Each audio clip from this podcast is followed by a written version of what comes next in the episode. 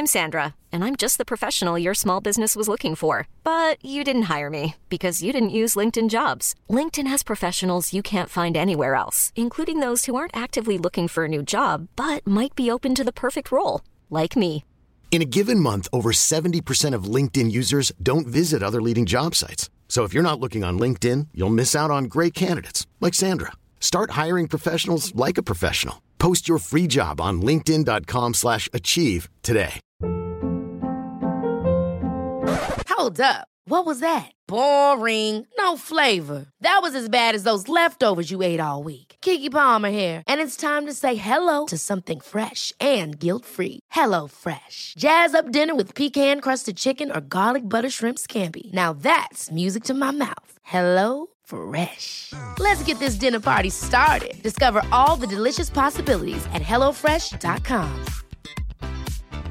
Even on a budget, quality is non-negotiable. That's why Quince is the place to score high-end essentials at 50 to 80% less than similar brands. Get your hands on buttery soft cashmere sweaters from just 60 bucks, Italian leather jackets, and so much more. And the best part about Quince, they exclusively partner with factories committed to safe, ethical, and responsible manufacturing. Elevate your style without the elevated price tag with Quince. Go to quince.com slash upgrade for free shipping and 365-day returns. Tjenare, det var Glenn här. Välkomna till Gött Enna-podden. Idag har vi en eh, väldigt intressant person och eh, väldigt framgångsrik. Det är OS-guld, VM-guld, EM-guld och hela faderullan. Jag kan ha en hel lista här men jag tänkte nöja mig med det så här länge. Så här långt. Det är ingen mindre än Christian Olsson. Ja. Jävlar. Välkommen, välkommen. Tackar så mycket. Ja. En ära att vi får vara här nu på i Friidrottens hus. Ja, Ja, jag sitter i en nyare del utav den faktiskt. ja, Hur ja. gammal är den här byggnaden? Eller, eller? 1990 tror jag den restes, var jag 10 år gammal. Jaha, är det så pass länge sedan? Ja, men man fick inte börja träna för man var 15. Så är det faktiskt fortfarande än idag. ja men det, det är väl lite tävlingar för de mindre här i alla fall? Ja, eller? och varje onsdag får de komma in efter klockan sex. Så har de in och känna, men då får inte vi vara kvar. Nähä. Så då är det in och känna lite på banorna. Det är mest ur en säkerhetssynpunkt. Ja. För att det är liksom eh, 80, 90, ja 90 kanske, men 80 kilos killar som springer i full fart och banorna är helt öppna. Så kliver man ut framför en sån gubbe då kan det gå riktigt Ja, illa. Exakt. exakt. Ja, vi snackade om det förut eh, när vi kom hit. Vilka, vilka är det som får lov att använda den här? Alltså ut och löpa här eller det kan inte vara vem som helst liksom, men, eh, Jo, jag tror nästan vem som helst ska komma. Eh, Jag är inte säker, men jag tror inte man behöver vara med i en klubb. Utan man kan betala inträdet som på ett gym. Och så går man in och så springer man då. Men eh, man kan ju säkert få sig en liten genomgång från eh, vaktmästaren eller någonting hur man ska gå tillväga när man väl är inne på banan. För att det, det är som sagt det är väldigt mycket folk i rörelse. Eh, och det sitter lite som en reflex fortfarande än idag. Jag kan gå in på den här banan och den kan vara helt tom och fortfarande så kommer titeln över höger axel när man ska över banan. Så, Ja, just det. Ja, för vi springer ju alltid motsols. ja just det. Det har inte jag tänkt på. Det gör man ju faktiskt. nej, ja. Hmm. Men jag tänkte på det med barnen just där. För de säger det, man helst ska ju inte eh, barn under 12 år vara i trafiken med cyklar och sånt. För split vision då, eh, just den biten, utvecklas runt 12-årsåldern då. Eh, Så ni där ute som låter era barn cykla runt trafiken under 12 år, gör inte det faktiskt. För de är inte mogna för det helt enkelt. De är väldigt impulsiva känns det som också. Liksom, när Mm. Det kan vara liksom att helt plötsligt så börjar de lika jaga med varandra och springer rakt ut framför. Och, Ja, ja, jag, skulle, jag skulle aldrig våga släppa ut dem i den åldern.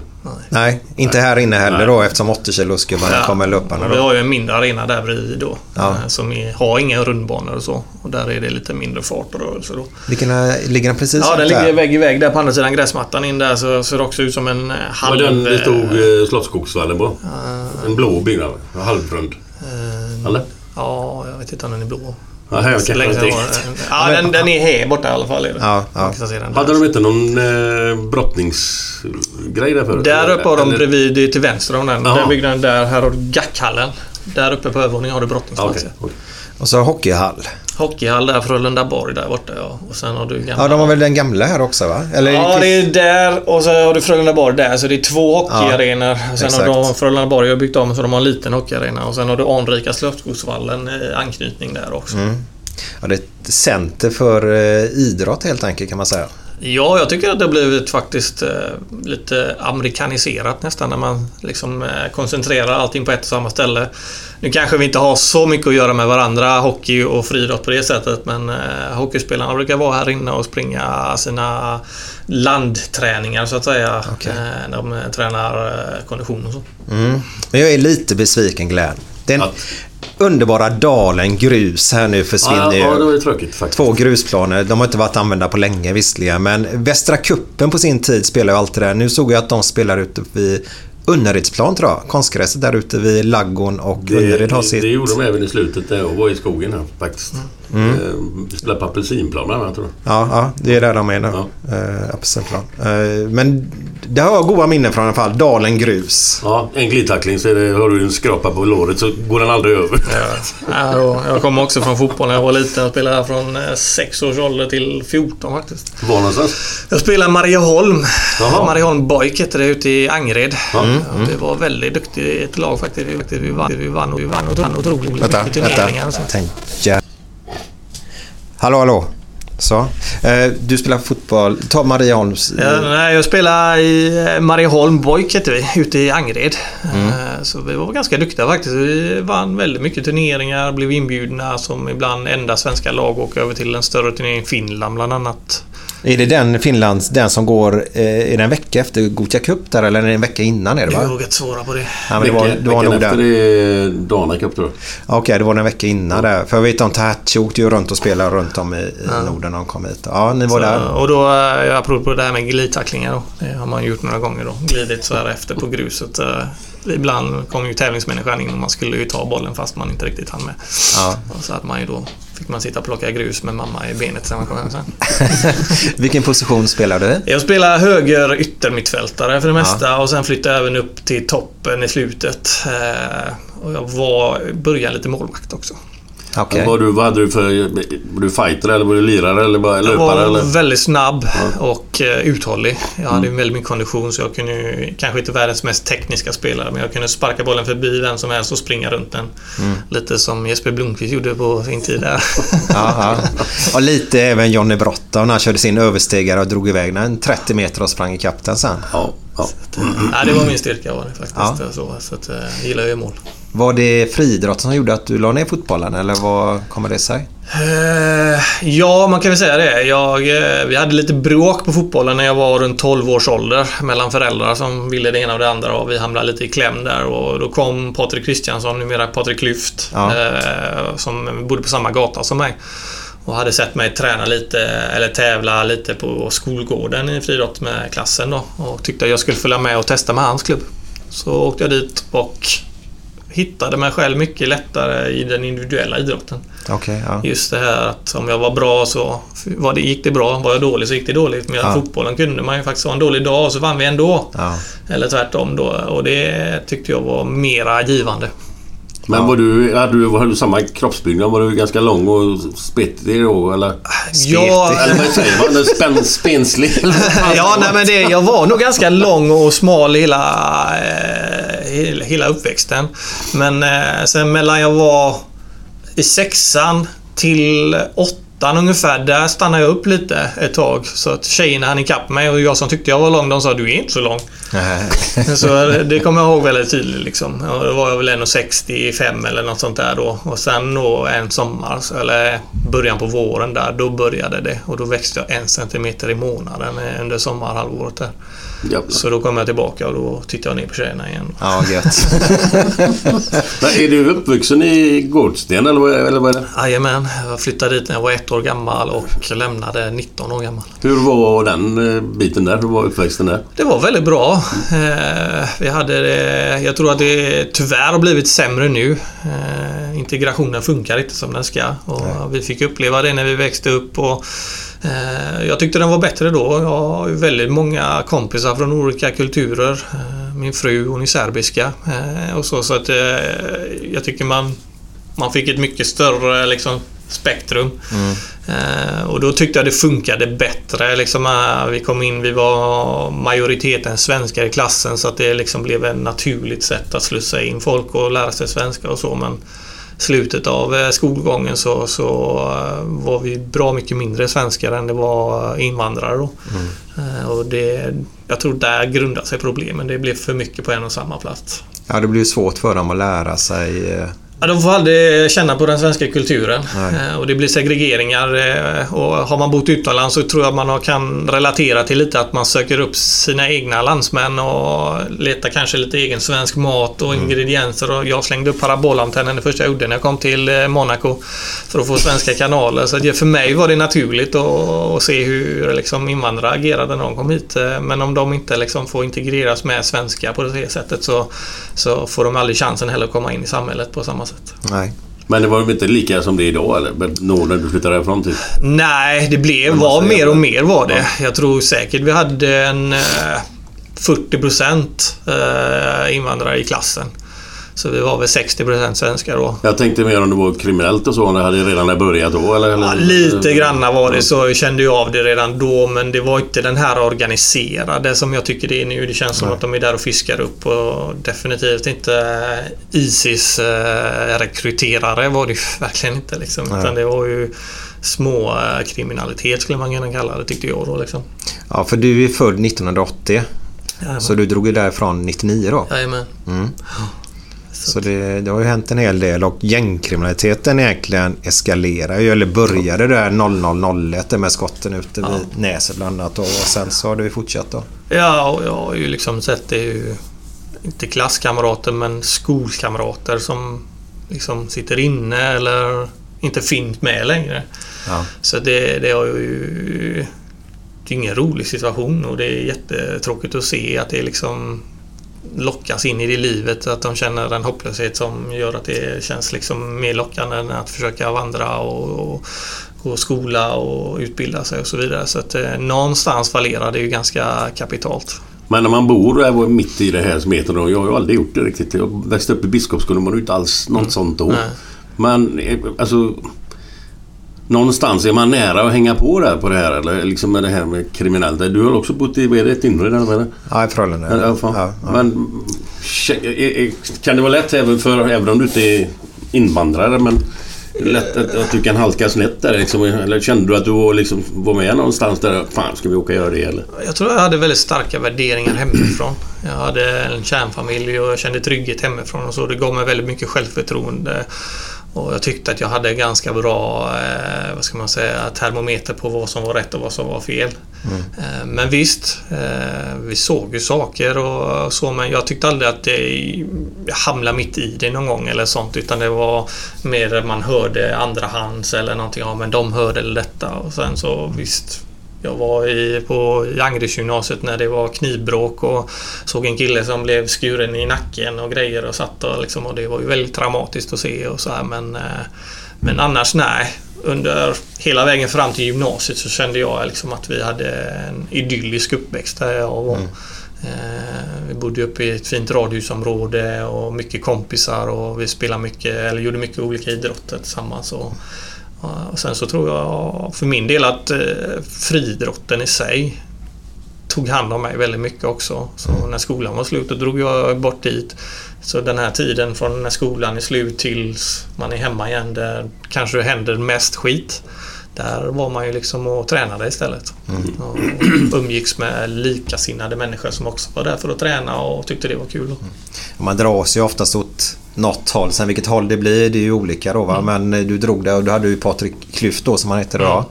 Var det var några mer där på den uppifrån er som... Eh, Specifikt hade jag ju en klasskamrat. Eh, han blev landslagsman faktiskt väldigt sent nu i karriären här bara för några år sedan så fick han vara med inomhuslandskamp i stavhopp.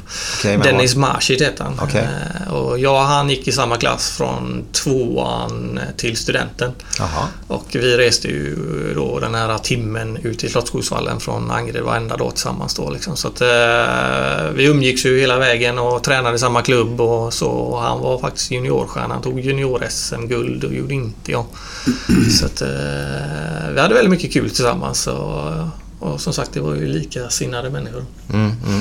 Var, var det Örgryte ni började direkt? Var det så? Jag har bara gått eh, och tävlat för Örgryte hela min karriär. Ja, det fanns ingen uppe i, mot Angered till alls någon friidrottsklubb där då? Nej, för att det fanns inga arenor där då. Eh, den arenan som ligger ute i Angered nu, den kom ju mycket senare. Det var ju under karriären när jag redan var uppe i, bland, bland de bästa. Mm. Eh, och då, för att de insåg ju också liksom att det är en otroligt stor talangpool som är där. Det är ju otroligt mycket bra gener. Mm. Och vi har ju fiskat upp många så att nu finns det ju en, en klubb där som också tror jag är lite integrerad med Ullevi eh, mm. friidrottsklubb som är här då. Eh, och eh, tycker jag är väldigt bra. Slipper de åka två timmar transport fram och tillbaka varje dag och mm. kan komma dit och träna och tävla. Mm. Ja men det är bra för det är ju Åkte ni på spårvagn varje gång eller hur såg det ut för det? Ja, min pappa ställde upp ganska mycket också för mig och, ja. och hämtade när han kunde. Men eh, när vi skulle till träningen då hade inte han kommit hem från jobbet ännu så då åkte vi ju den här timme, fem minuter ungefär brukar ta beroende på om man hann med spårvagn 2, 1 eh, eller 7 då. Okay. Tvåan var bäst för den gick snabbast. Eh, sjuan var lite långsam upp över Sahlgrenska och ner då. Men eh, sen så lärde sig min kompis då som jag måste säga är lite smartare än mig då att eh, Blå Expressbussen gick ju också där från eh, Centralen. Ah. Den var ju skön och där kunde man plugga in sina hörlurar och lyssna på musik när man åkte. Det var lyx. Ja, det var en jävla lyx. Ja, ja, ja. Men du, vad... Eh, dina föräldrar så, har de varit idrottsmänniskor eller? Pappa hade en ambition att han ville göra det men det, han sa alltid att han aldrig fick möjligheten riktigt. Han bodde ute på Näset där och hans pappa var gammal murare och så kom dit från Ängelholm någon gång, jag vet inte vilket 10-tal, 60-talet eller något ja. sånt. Eh, så att nej, ingen idrott eh, i familjen så. Eh, men i och med att han själv hade en dröm om det så ville han väl ändå se till att jag fick chansen eh, själv då. Mm. och se om jag kunde och det var väl mest bara för att han tyckte det var, det var roligt för min del. Sen att det blev så bra som det blev, det, det tror jag inte vare sig han eller jag hade vågat drömma om. Nej, det är Eller, inte... Våga drömma om kanske är fel att säga. som kommer dit. Nej, och, och jag menar när man börjar karriären så jag gjorde, visst jag vann mycket när jag var väldigt liten, 10 till 12 vann jag väl alla höjdhoppstävlingar som var med och tyckte man man var jäkligt bra. Men sen så smälte jag in i mängden samtidigt som jag fastnade i längden där som jag berättade om skolan förut. Mm.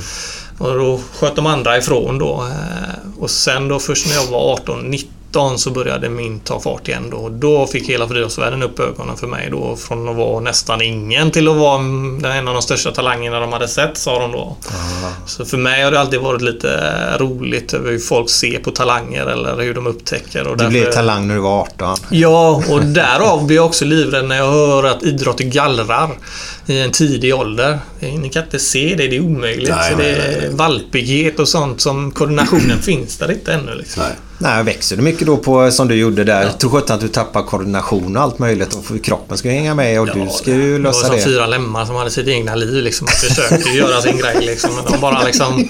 Till slut så börjar man få in dem till kroppen och börja jobba med dem på rätt sätt. Och då ja. börjar resultaten komma också. Men hade du någon eh, speciell som hjälpte dig? Någon tränare då som, du, som, som var med? Mycket, körde du mycket själv eller? Nej, jag har alltid haft tränare genom alla år. Jag började med en som heter Bengt Engvall och det var en kille som jag tror hängde med väldigt mycket för han var väldigt inspirerande. Eh, han hade lite egna personliga problem och sådana grejer som gjorde att vi bytte tränare senare då men eh, eh han sa till mig redan faktiskt när jag var 12-13 att jag kommer gå hela vägen. Aha. Och det sa han, eh, aldrig sagt förut då. Han hade ju rätt då. Eh, och satte upp sådana här roliga mål om att om jag slog eh, Patrik Sjöbergs rekord någon gång så skulle jag få liksom... Eh, skulle han panta burkar till jag fick 500 spänn och eh, Och jag lyckades ju en gång slå hans rekord så, och han höll det. Vad, vänta nu, vilket rekord var det? Eh, det var ett inomhus eh, från man var 12 till 13 tror jag så hade Patrik hoppat 1,62 och jag hoppade 1,67 i den absolut sista tävlingen som man kunde göra i den åldersklassen. Aha. Så då slog jag honom där då. Så han gick och pantade burkar då? Ja, det gjorde han. Och pantade burkar tills jag fick min 500-lapp. Får Patrik höra det någon gång eller? Nej, han, lyft, han lyfter alla andra rekord som jag inte slog då. Hur högt har du hoppat? Ja. 2,28 2,42 ute. ja, men då säger man det är bara 14 centimeter och du är ju inte ens höjdhoppare. Nej. Men eh, hjärtat är man lite höjdhoppare ändå. Man ville bli nästa Patrik Sjöberg, så var det. Ja, men han eh, inspirerad kan jag tänka er som växte upp på den tiden med, med eh, detta. Och det är väl det, om man tar eh, framåt tiden. För nu vet inte jag hur, hur ser det ut idag. Alltså, för man behöver ju ha förebilder, Mm. gärna i sitt land då. Eh, och se upp till och det blir ju en väldig boom. Eh, var det 04 där Mm. när alla klubbar till och med nästan fick säga nej va, till medlemmar. Ja, vi hade ju inte tillräckligt med tränare helt enkelt. Vi hade ingen utbildning. Eh, Och resultatet av det var att de tillsatte mycket föräldrar som inte hade kunskap. Eh, Det ledde också till problem som vi också fick eh, påvisat runt 2010. När vi hade väldigt många åldersklasser med skador. Det var liksom stressfrakturer och sådana här saker. Så att det, det uppdagades då ett problem att vi har tränat fel. Eller de hade tränat dem fel och tittat för mycket på äldre årskullar. eh, Hur de har tränat och kopierat. Aha, och så Och det, är kopierat ju, ner ja, och det är ju en träning som man behöver liksom ha många år i kroppen innan man kan börja absorbera den och klara av den då. För det är ju liksom eh, tuffare träning och belastningar och sånt och det är ju någonting man bygger upp en toleransnivå mot då. Så det var ju eh, problem som vi hade då. Så då initierade vi liksom utbildningsprogram då och såg till att tränare fick rätt utbildning och förstod liksom vikten av att börja på rätt nivå. Men du, alltså, när du var så jävla bra i höjdhopp, va- varför blev det ett tresteg då? Det var, det var lite som vi pratade här innan intervjun, du och jag, lite, det var små marginaler som eh, skickade en åt ena eller andra hållet. Eh, Och eh, för mig så var ju hela tiden som höjdhoppare gick man och trampade i fotspår hela tiden. Det var liksom, var det inte Patrik Sjöbergs rekord som man jagade så var det Stefan Holm eller Staffan Strand som var båda 2,30 hoppare plus. Eh, som var världsstjärnor redan när jag kom klampande som 18-19-årig höjdhoppare då. Eh, men jag fortsatte min höjdhopp eh, och plockade upp tresteget igen för när jag växte väldigt mycket så fick jag problem med knän och sånt och då var tresteg lite för tufft. Eh, men när jag väl plockade upp det då så, så kom tresteget ikapp ganska fort och jag blev junior svensk mästare både höjdhopp och tresteg som 19-åring. Eh, jag var även med junior-EM och jag blev etta i höjdhoppet och tvåa i tresteget. Men sen år 2000 då så, eh, så kan man säga att det var en hårsmån från att vara höjdhoppare men sen så blev det tresteg och hårsmånen var på... Jag fick vara med på den stora Globengalan i Stockholm. Och jag tävlade mot eh, Stefan Holm bland annat och jag slog honom i tävlingen. Eh, Och jag klackade ner 2,26. Alltså den touchade hälen i sista som hände och trillade ner då. Och då hade jag 2,22 som personligt rekord. Och 2,25 var kvalet till Linnémuseum. Och hade jag kvalat dit så tror jag att jag hade känt liksom, nu är jag på väg. Men gjorde jag inte det. Utan utomhus sen istället så trillade jag in och kvalade till OS i tresteg. och då liksom helt plötsligt så stod jag där liksom då, inte i höjdhopp utan nu är jag med i OS i tresteg. Sjöberg kom också in och sa till mig du kan inte hålla på med höjdhopp och tresteg som är de två tuffaste grenarna i hela friidrottscirkusen påfrestningsmässigt. Så du måste välja. För annars kommer det bli pannkaka av allt istället för att det kanske blir riktigt bra av en. Och då var det så när jag kände efter efter ja, men utvecklingen gått snabbast i tresteget. Och jag kvalar till OS. Jag kan inte plocka bort en gren som jag har kvalat till OS utan jag får ta bort höjdhoppet och så satsa fullt ut. Och kanske eventuellt plocka upp höjdhoppet någon gång framöver igen då, vilket jag hade som plan. Eh, Men det, det blev aldrig på grund av andra grejer med skador och sånt. Men, eh, så att eh, efter OS i 2000 i Sydney så, så valde jag tresteget och såg aldrig tillbaka. Men det var parallellt också. Du körde lika mycket höjdhopp som tresteg under en period. De låg ju så himla nära varandra träningsmässigt förutom tekniken då. Alltså styrkemässigt så är det ju samma explosivitetsstyrka som jag måste köra i gymmet. Visst, jag behövde lite mera fart i tresteget då jag har en, en, en full ansats. Medan i höjdhoppet så var det ju mera, vad ska man säga, en eh, eh, rytmisk ansats liksom. Det, vänta. Eh, de ska ha rummet jämte istället. Okej. Ska de ha. Ja. För vi hade ju... Vi skulle fått Det det var- rummet fast det var upptaget då. Ska vi sätta igen det eller? Ja, gör det så att Ja. de står och väntar på detta rummet. Vi har ett rum idag som heter Utsikten. Utsikten och insikten Ja. heter två rummen. Och det här är Utsikten då. Ja, för här har vi bara utsikt utåt och sen har vi då insikten där du har fönster inifrån hallen. Ja, det är ganska smart. Någon, det är sån här eh, arkitekt som har tänkt till säkert. Men då kan man säga att eh, Patrik Sjöberg, eh, var han här nere eller var, hur kom det sig att han gav dig det rådet? Var han aktiv eller? Han, han, eh, han blev lite, vad ska man säga, han tog hand om mig helt enkelt. Mycket tack vare att våran tränare gick bort 99 där. Och jag ändå kom ifrån samma ställe som honom, samma tränare, samma klubb. Eh, och han såg väl också att jag hade en potential. Var det Nusiainen då du snackade om? Ja. Och då, eh, då klev han in helt enkelt och styrde upp saker runt omkring mig. Han såg till att jag fick min första sponsor, Asics. Eh, Han såg till att jag fick min manager, Daniel, som var hans. Och han också gav några samtal. De var få, jag kan nog räkna dem på en hand. Men när de kom så var det mycket och viktigt. Och sen så var det klart. Eh, Så, men han var där riktigt. Han var här och tränade oss en tre, fyra gånger. Bara ställde upp sådär och så. Men det var väl också... mm, Vi tyckte väl att det var lite så svårt att fråga en sån stor gubbe som honom om kunde Ja. komma och hjälpa till då. Men när han var här då var han alltid positiv och liksom ställde upp och så. Så att, eh, han hjälpte mig faktiskt med många stora frågor. Men, men, men hade ni några andra som var, i, alltså, som var lika lovande som dig när du växte upp liksom i den åldern mellan 15 och 20 där? Eller, som försvann av en eller annan anledning? Eller var du helt ensam? Som, Nej, så jag skulle vilja säga den tränaren som jag sen gick över till, Yannick Trigaro. Eh, han var ju egentligen den som alla hade sett ut till arvtagare till Patrik Sjöberg. Han hoppade ju 2,17 i... Vad var han? Han var väl eh, yngre än vad jag gjorde när jag gjorde 2,18 där. Så han var väl 18-19 år när han hoppade 2,17. Eh, så att han var ju på väg. Men han fick också en svår baklårsskada som han inte riktigt kunde ta sig tillbaka från.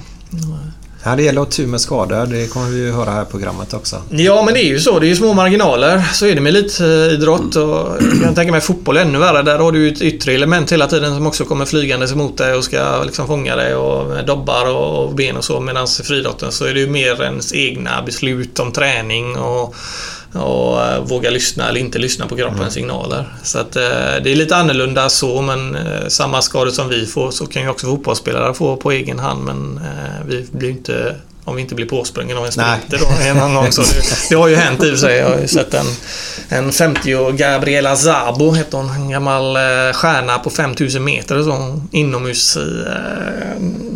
Vad var det? Det var i, Frankrike någonstans. Så hon springer klart ett lopp och så går hon in över banan.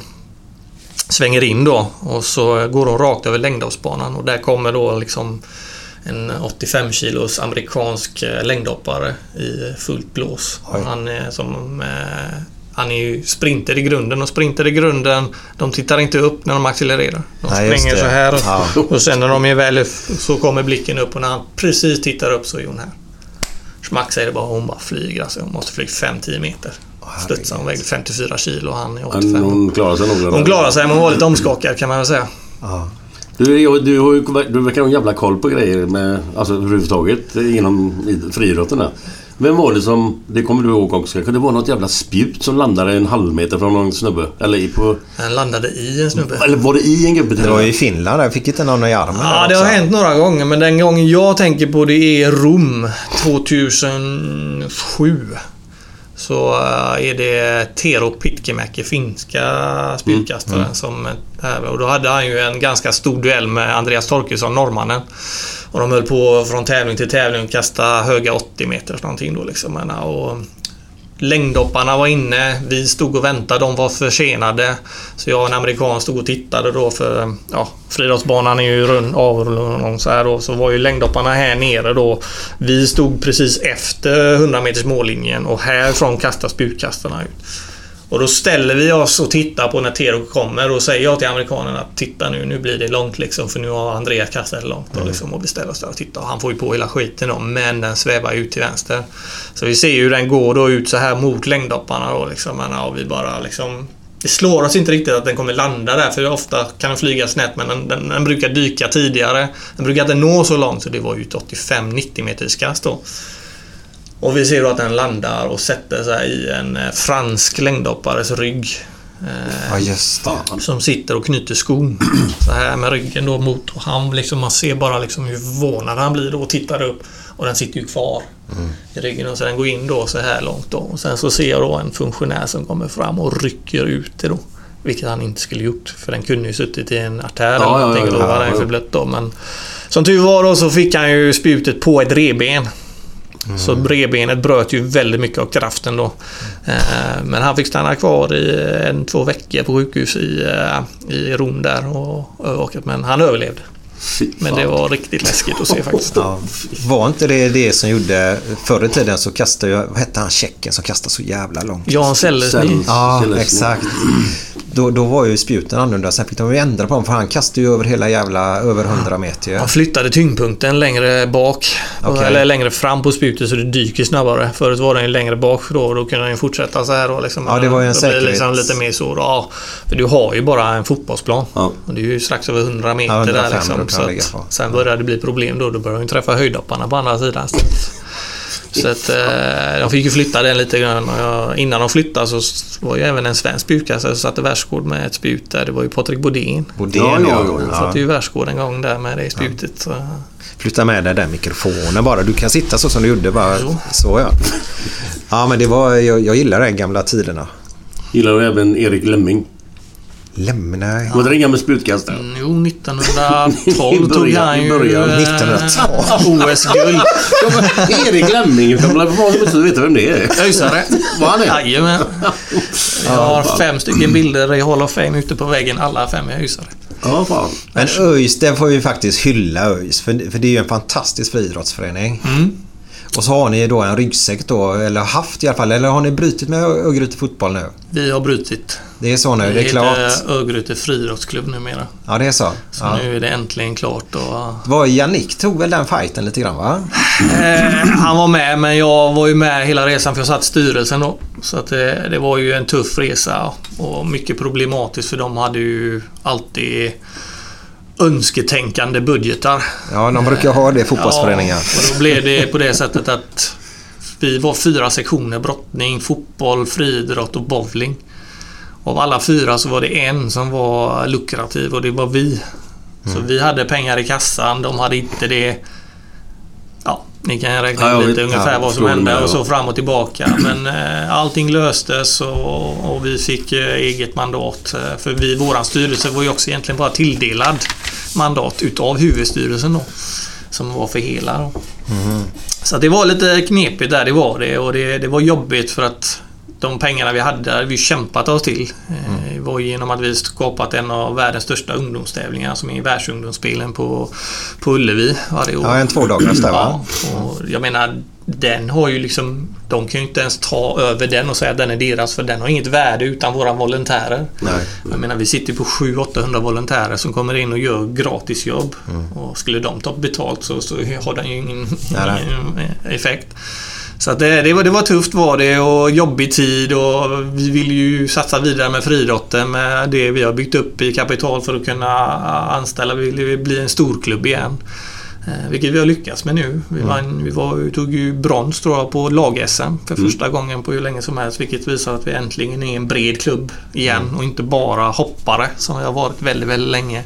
Så nu har vi kastare, vi har medeldistansare och vi har häcklöpare och så här. Så att eh, jättekul att se. Eh, det, det är inte lätt med verksamheter, idrottsverksamheter Nej. och få dem att gå runt längre. Bara en fråga där. Om vi tar fotboll kontra friidrotten. Är en klubb då. Sitter folk kvar längre i styrelsen om man säger hos er? Alltså är det, är det ett mer långsiktigt jobb? För jag vet att Örgryte där fotboll då. Eh, när deras ekonomi var eh, ja, kass som den brukar vara. Eh, så kan de, när man har skapat ett evenemang en gång ett år och sen vill de ner det. Istället för att jobba långsiktigt är det evenemang som man kan ha år efter år efter år som bringar in pengar då. Eh, Eh, men det känns som att det byts ut väldigt mycket folk i fotbollsföreningar överhuvudtaget. Det är från sportchefer till styrelsemedlemmar och allt möjligt. Är det mer långsiktighet i friidrott? Ja, det tror jag. För jag tror att kanske fotbollen, det rör sig mycket mer pengar i omlopp där och det är liksom mer, det är mer volontärjobb inom, inom friidrotten. Alltså om vi skulle anställa, vi har ju en sportchef men det är en person som är på vårt kansli liksom. Det är vad vi klarar av att ha som anställd. Eh, och sen styrelsen, vi gjorde ju det ju helt pro bono liksom. Det var ingenting, det var ju bara hjärta. Eh, men jag var ju där i två år. Sen fungerar jag som bollplank från de aktivas syn på olika saker. Så jag, jag tror att det är mera så för det vi, vi, vi hängs inte ut heller liksom. Om en fotbollslag kanske förlorar en x antal matcher i rad så det är ju lätt att eh, de klipper coachen och så kommer en ny in. Men eh, skulle jag göra en dålig säsong så ryker ju inte Jannik liksom. Så, så funkar det ju inte. Ja, det var kul. Så att vi lägger ju alla våra pengar egentligen på tränare. Ja. Det är där vi har anställda då. Vi har väl en fem sex heltidsanställda tränare då. Och det är ju Jannik och några till då liksom för att kunna sprida det då. Vi, vi snackade om det förut när vi stod och tittade här nere lite. Vi var ganska tidiga här. Jag, jag vet ju inte hur det går till men vad jag har hört och sådär men att en tränare i friidrott, han kan ju träna eh, dig i tre steg. Han kan träna någon i höjdhopp, han kan träna någon i löpning eller någon i spjut. Eller är det så? eller? Ja, ja, visst. Hur, hur funkar det liksom? Alltså, att de kan så mycket olika. Ofta är, ju, är man ju specialiserad på någonting. Ja, alltså alla har ju inte den kunskapen att de kan hoppa från gren till gren. Eh, Jag tror inte Janning skulle inte till exempel kunna träna en kastare. Eh, Han kan grunderna men han kan inte gå in och ha ett öga för detaljer. Däremot så tror jag att han skulle kunna träna häcklöpning, stavhopp hyfsat, eh, höjdhopp, längdhopp, tresteg.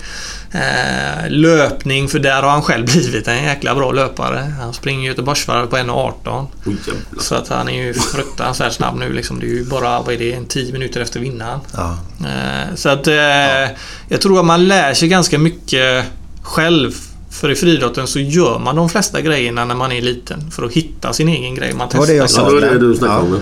ja. Därifrån tror jag mycket kunskap byggs upp. Eh, Men som jag, jag jobbar ibland som expert på TV4. Men jag har ju svårt att kommentera jättemycket teknik på kastare. Liksom. Jag kan inte gå in och säga vad Daniel Ståhl gör fel. Nej. Däremot kanske jag kan gå in och säga vad han upplever situationen när Ja, tekniken det. inte funkar. Liksom. Eh, Så det, man är väl ganska allmänutbildad. Sen så kan du ju sätta dig och utbilda då. Eh, Kanske sätta dig med någon som är expert inom kula och så. så här, men vad är det du tittar på liksom? Så här, för grunderna har man ju där hur, hur kroppen ska fungera då. Men tekniska då behöver man ju studera. Så hur, hur länge gör man det som du sa där? Eh, testar olika grenar? Om man håller på med friidrott? I början så testar man väl det mesta. Eh, Men gör man det under något år bara då, eller- ja, eller hur? Du hittar ju... Det som du är bra på är ofta det som är roligt. Jag gjorde ju många olika saker i början men jag märkte ju, jag var ju som vi sa förut också, lång och smal. Det var inte roligt att, att ta tag i en 4 kilos kula och försöka hota den liksom. Det var ju tråkigt som fasen. Så för mig så var det ju häcklöpning, medeldistans och höjdhopp och längdhopp och sånt då som blev roligt för att jag var hyfsad på det då. Ehm, Och då fortsätter man ju det. Men sen så, så fanns det ju ändå med i träningen, med, för man tränar mycket i grupp då. Med andra och då körde man kanske kula och sånt där ändå. Eh, Så det följer nog med i alla fall till 13 års ålder ska jag gissa. 14 så börjar man väl lite hitta sin... Och sen stegvis så blir det mer och mer specialisering då. Ja. Men ja, ja, det är ju svårt att specialisera sig riktigt när man fortfarande växer väldigt mycket och så tycker jag då. För att när man börjar specialisera sig så betyder det ofta att man lägger på mer och mer träning också och då, då kommer det mycket risker med det samtidigt. Jag själv fick ju en, en bristning i min knäskålsenan här, patellan. Var det den som gick av på Patrik? Eh, nej, det var hans hälsena va? Nej men alltså när, när han Ja, var du menar i när han Brasilien. trillade i trappan, ja. Ja, ja, ja. Har du inte hört Glenn? Nej, det har jag missat. Nej, du, alltså det går inte att berätta. Du måste lyssna på hans bok. Jag läser inte böcker, jag lyssnar på ljudböcker då. Och det var... Jag mådde illa i bilen när jag hörde det. Men du har börjat på senare år nu eller? Ja, Han, det han var bodde i Brasilien på den tiden. Han skulle hem. Ja, jag har inte läst det själv, jag har hört det själv. Ja, den är... Var det på fyllan då eller? Vadå, eller? Nej, nej faktiskt inte. Det- Men det var i Champions League-final mellan Ljungberg och Arsenal och Barcelona där. Ja, okej. När Henke spelade Barcelona och Ljungberg i Arsenal. Ja. Så, så eh, skulle han ner där från den trappan ja, eh, och ramlade ner. Och, Ja. ja, det var något senare i knät som gick av. Jag tror det var den du pratade om Ja, där. och jag fick in, den gick av på mig men en liten bristning då liksom. Och det fick jag ju för att jag växte mycket. Jag var 14 år gammal och så small knät då liksom. Så det tog ett år innan jag kunde hoppa igen då. Så att, eh, men men det kommer mer och mer med åldern och också egen vilja. Jag var väldigt duktig på medeldistans men jag hatade det. Jag var livrädd för att bli så trött. Aha. Så man måste ta ut sig ut. Ja, det och- Ja, ja, det är ju spy, Alltså, jag, jag, eh, liksom, jag var duktig på 800 meter och sprang hem, eh, liksom, eh, vann tävlingar och sånt på det. Men varje gång jag stod på starten så mådde jag illa och jag skulle sätta fast nummerlappen och händerna skakade och sånt. Så nervös. Så när jag var 12 år gammal så sprang jag lilla Göteborgsvarvet så vann jag det. Så sa jag bara aldrig mer. Nu är jag klar. Okej. Så springer rakt vad tränaren sa. Jag var 12 år gammal jag. Men man ska, sluta, man ska sluta på topp. Ja, jag kände det lilla Göteborgsvarvet. Fick en väckarklocka, en kuckeliku-klocka. Det kan inte bli bättre än så här. Men det har jag hört, jag har hört. Jag har hört. Eh, Vi har ju haft eh, Erika Johansson i våran podd också. Där hon hade en härlig, härlig historia om prins Albert. Eh, Men eh, Christian Olsson, Eh, jag har ju hört att Prins Albert och Hiss bara ska jag säga. Mm. Vet du vad jag menar? Ja, jag vet ungefär vad du menar. Det var, eh, 2004, OS i Aten var det. Eh, Så eh, var jag där och tävlade men sen efter tävlingen var klar eller strax ja, efter det så, så bodde min fru. Eh, Då var hon eh, bara flickvän men eh, hade vi fått in henne på det officiella hotellet Hilton. Hon bodde först ute på en ö men det tog två, tre timmar fram och tillbaka till arenan därifrån. Och sen fick vi dra lite trådar och så löste det sig. Så hon fick ett där bodde med massa, eller statsöverhuvuden och allting bodde där och prinsar bland annat. Och en dag så, så är hon sugen då på lite choklad och så, så bestämmer sig för att åka ner i hissen och äh, liksom Anna går ner och köper choklad och så hon går ner, köper i receptionen där lite chokladkaka, går in i hissen och kommer in en gubbe och en gubbe till. Varav den ena är prins Albert. Och de börjar ju fråga henne där och, och vilket är rätt komiskt för han hade redan träffat henne. Eh, och jag bodde i Monaco då så, men det är klart han träffar ju hur mycket folk som helst då. Men eh, ja, de försökte få med henne upp till en fest som de hade i hans penthouse då, eller vad det var han hade då. Så att, eh, ja, det var en lite rolig upplevelse där faktiskt för henne. Hon stod där och bara nej, nej tack, jag, jag ska vara till rummet. Det är vad hon sa i alla fall. Sen vet jag inte jag om hon var med eller inte. Fattar du att han blir nobbad hela tiden den här Jag stackaren? vet inte vad det är för fel på honom. Men det är ju ett CV man ska ha med sig till fredagskänslan.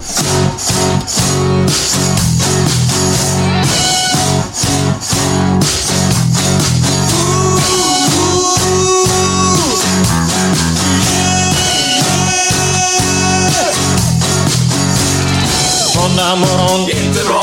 Tisdag morgon, inte bra. Onsdag morgon. Torsdag morgon, det är inte bra. Fredag morgon, lite bra. Fredag lunch, mycket bra. Fredag eftermiddag, underbart. After work med karaoke. Man får en öl och pyttipanna.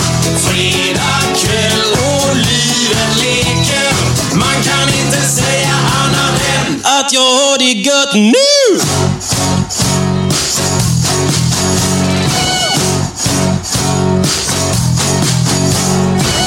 Måndag morgon, inte bra.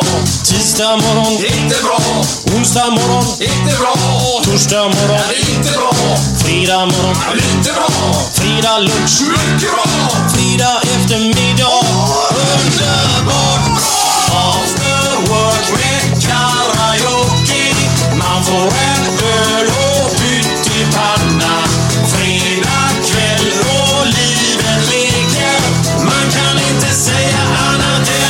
har det gött nu!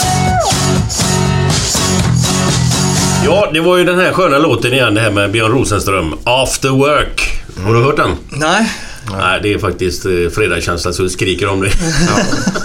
Men eh, jag sa ju det innan vi började podden att jag har ju massa grejer jag skrivit ner som vi måste bocka av här nu Japp. under podden. Eh, du Glenn skrev ju på en fotboll ganska nyligen för Henrik Wassberg. Mm. Eh, och eh, hans pappa var ju en Blåvitt eh, supporter.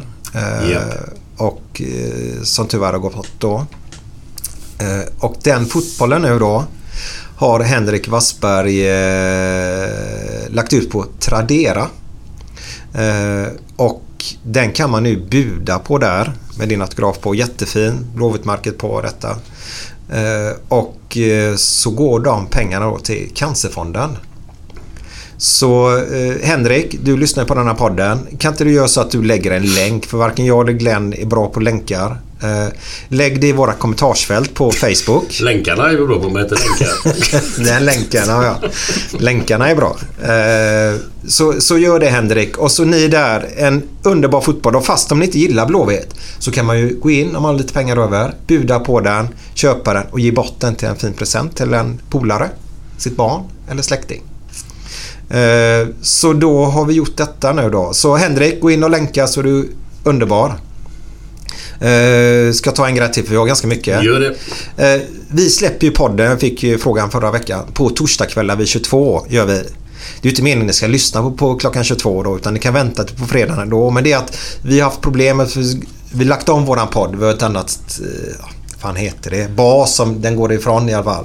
Och när vi lagt den på timer där så har det varit att den har kommit ut. Och då blir folk irriterade som vill lyssna på den på fredagen. Så därför har vi lagt ut den nu då på torsdagar klockan 10 på kvällen och sitter jag och gör det direkt och då har det funkat. Du har publicerat den som det heter. Så eh, vet ni det. Men vi ska försöka få det att funka. Men det ger mig så jäkla mycket jobb på fredag när jag ska jobba. Och sitta med detta. Det är svårt att måla tak och hålla på med datan samtidigt. Ja, det ska kunna gå. Jo, det borde gå. så därför vet ni att det är så. Men vi ska försöka lösa det. Vi börjar med det så länge. Eh, Christian, Mm. du bodde i Monaco sa du. Yes. Det måste vara skönt att bo där nere eller? Ja, det, är- det, alltså, det är blandat faktiskt. Det är en jäkla bubbla. Det är lite konstgjord värld. Men eh, det är inte fel att vakna upp och titta ut över Medelhavet. Det tycker jag inte. Nej. det, det jag älskar jag faktiskt. Det, det var faktiskt till en sån gräns som känns väldigt långt borta idag när man är här i Göteborg. Men eh, jag tröttnade på den blåa himlen. Fick aldrig några moln, ingenting. Liksom i eh, tre månader i Ja, sträck. jag, nästan. jag, jag älskar det lite grått. så att, eh, nej men jag, jag tyckte det, det var ett äventyr. Jag flyttade direkt från pojkrummet också ut till, eh, till en studio i Monaco och eh, min fru flyttade med. Så att eh, jag var ju lite mesig, jag vågade inte flytta själv liksom. Så jag fick med mig henne och hon släppte allting hon hade och jobb och så här och flyttade med och, Och klart det var ett äventyr för henne också. Ja. Hur länge bodde du där? Eller ni? Nästan nio år Oj. jag bodde där. Och första resan så hade vi 90 kilo övervikt på flyget ner för att jag skulle ha med mig de här förbannade kastrullerna så som man fått genom åren på jul- julklappar och grejer liksom. Vänta, vänta, nu, vänta, vänta nu. Du flyttar till Monaco. De förbannade kastrullen. Ja men flytta till Monaco. Istället för att köpa grejer där nere så tar du med dem på flyget. Kastruller. Nej, det var grejer jag fått hemma i Göteborg. Så Ja. jag flyttade med mig ner då. Liksom. Ja. Och då, då var det liksom så här att man hade ju då genom åren, i alla fall när man var 16-17, det var ju då mamma började önska att man började fundera på att flytta hemifrån liksom. Så då började ju komma det här stekpanna, bestickor och lite så här eh, fat och såna här grejer. Och, då tänkte man ju då, ja men nu får jag ju använda detta. Det blir ju kanon in i, skåpen där direkt när man kommer ner. Och så jag kom till flygplatsen där och ja, du har 90 kilo övervikt. Och, då hade jag ändå guldkort och grejer liksom. De här förbannade flygen då, liksom. Så det var ju hur mycket som helst. Sen när vi kom ner där väl och jag fick släpa dem då visade det sig att det var så dåligt jävla åskväder i Nice flygplats. Vi fick landa i Genève, nej inte Genève, Genua. Oj. Gick ner där och sen tog vi tåg tillbaka då med de här Med stora de väskorna vi 90 kilo. släpade. Det var så tungt va. Och sen kom vi upp uppe i Monaco då. Vi bodde längst ner och uppe på en platå högt upp för det är ju ganska brant i Monaco då. Liksom. Så, så är tågstationen då. Så vi fick ju där, vi kunde ju inga vägar, ingenting sånt. Och så var det jäkla släpande då. Och sen när vi väl kom då så hittade vi en jättestor typ som ICA Maxi då fast Carrefour hette det då. Där hade de ju typ tallrikar som var hur billiga som helst. så det kändes ju så jäkla dumt då. Men det var väl nybörjarmisstag. Ja, ja. Hur, hur, hur stor var lyan? Eh, Den var... De räknade ju med balkong på sin eh, kvadrat då. Så vi hade ju 67 kvadrat men 55 var boytan. Ah, okej, ja. Så det var en ganska stor studio då. Eh, Men den var ju magisk. Ja, Jag kan berätta lite när man kom ner där och Då har de en grej då som säger att du, du får ingen lägenhet om du inte har ett bankkonto. Du får ingen bankkonto om du inte har en lägenhet eller en adress då. Så du måste göra båda på samma dag. Aha. Så då går du då liksom och då går du först till banken och säger ja, jag ska leta lägenhet idag. Okej, här har du en liksom, vad man säger, temporärt nummer då. Och så går man ut och så har man då bokat 9-10 lägenheter fanns det då på den tiden för då hade Berlusconi lovat att alla italienare får flytta tillbaka till Italien utan skatteproblem då. Som hade flytt då. Jaha. Så då var det ju bostadsöverflöd då. Så vi hade 10 lägenheter då. Då började ju då med riktiga sådana här, jag skulle kalla dem runkbås. Alltså det var ju... Alltså motorvägen gick rakt i fönsterrutan. Den var svart och mörk och jag bara tänkte jag, jag skiter i detta. Jag flyttar inte hit, det går inte. Sen för varje lägenhet som gick så blev det bättre och bättre och bättre Och, Och sen då i slutet, då, men då steg priset lite då också så här och började komma... Åttonde lägenheten började komma vid, vid gränsen ungefär vad jag hade velat då. Ungefär 1900 euro i månaden då. Så då eh, gick vi in i en lägenhet. Så var det mörkt så här då, men den var, jag visste att den låg, då låg den på Formel 1-tunneln. Jaha. Så, och sen då när man kom och så öppnade man dörren och så bara kom det här jätteljuset emot den då liksom. Ja. Och då gick man in då och liksom tittade man ut så var det bara hav. Så var det bara från golv till tak sådana här fönster då liksom. Ja. Och då var det den här studion då liksom. Och då kände jag bara, här, den här ska jag ha liksom. Den här vill jag ha. Och den bodde vi i fem år sedan. Det var alltså 1900 euro sa du va? Och det var vanlig hyreslägenhet? Ja, hyra var det. Det var privatägd lägenhet denna då som hyrde ut den då. En gammal tant som hade den som sin pensions... eh, Ja, ja. ja. Så att då hyrde vi den av henne då och eh, träffade henne aldrig. Nej. Men det var ju mäklare emellan och så. Ja, vad skönt. Var det några mer eh, svenskar eller idrottsfolk som bodde där samtidigt? eller? Ja, det var ganska många. Alla, vissa träffar man aldrig, men eh, Thomas Johansson, tennisspelare. Eh, Jonas Björkman. Eh, och de tog hand om oss direkt. De två och deras familjer då, med fruar. Eh, de kom ner och bara "Men Fan, häng med här, käka middag med oss, gör detta. Ja, och vad skönt. Vad skönt. Spela innebandy med dem, fick vara med och spela lite tennis och grejer. Så det gjorde att man fick lite social cirkel. För det kunde vara väldigt svårt att få det där nere. För man kan säga att Monaco är ett soligt plats för eh, ljusskygga människor.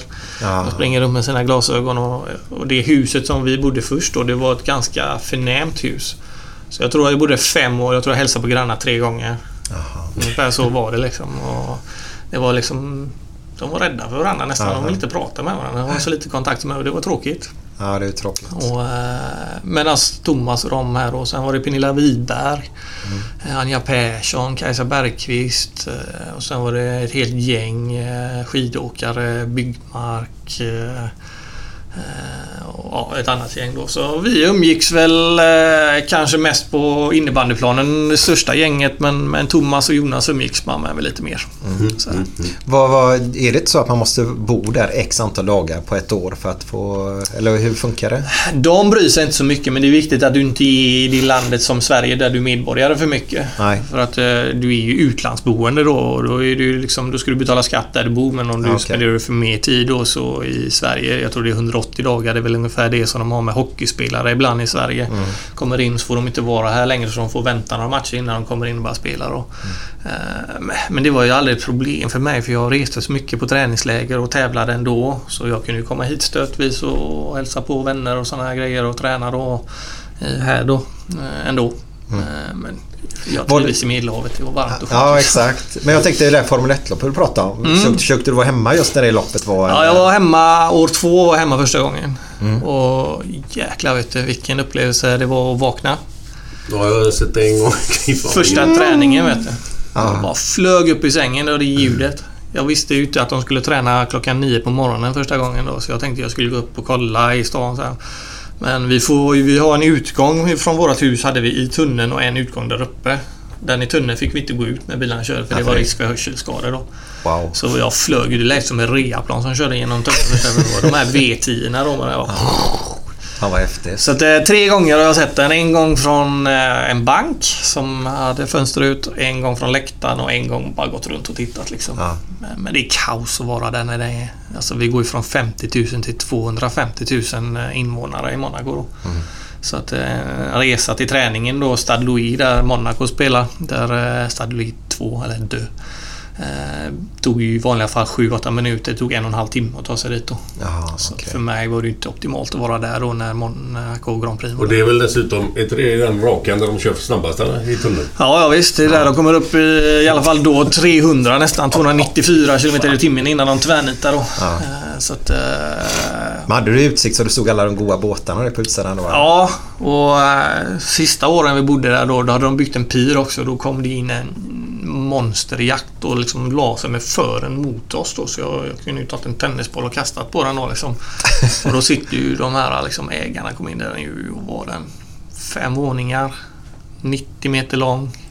Bara Lady Mora heter den. Kan ni gå och kolla upp på alla som googlar och lyssnar. Googla där nu. Vad heter den sa du? Lady? Lady Mora M-O-U-A. M-O-U-A-R. Ja. R-A. Mora. Ja. Eh, Den googlade jag själv då. Och då fick jag veta att det var en Dr. Rashid som hade den då. Och det visade sig att det var, han var Saudiarabiens kungs läkare.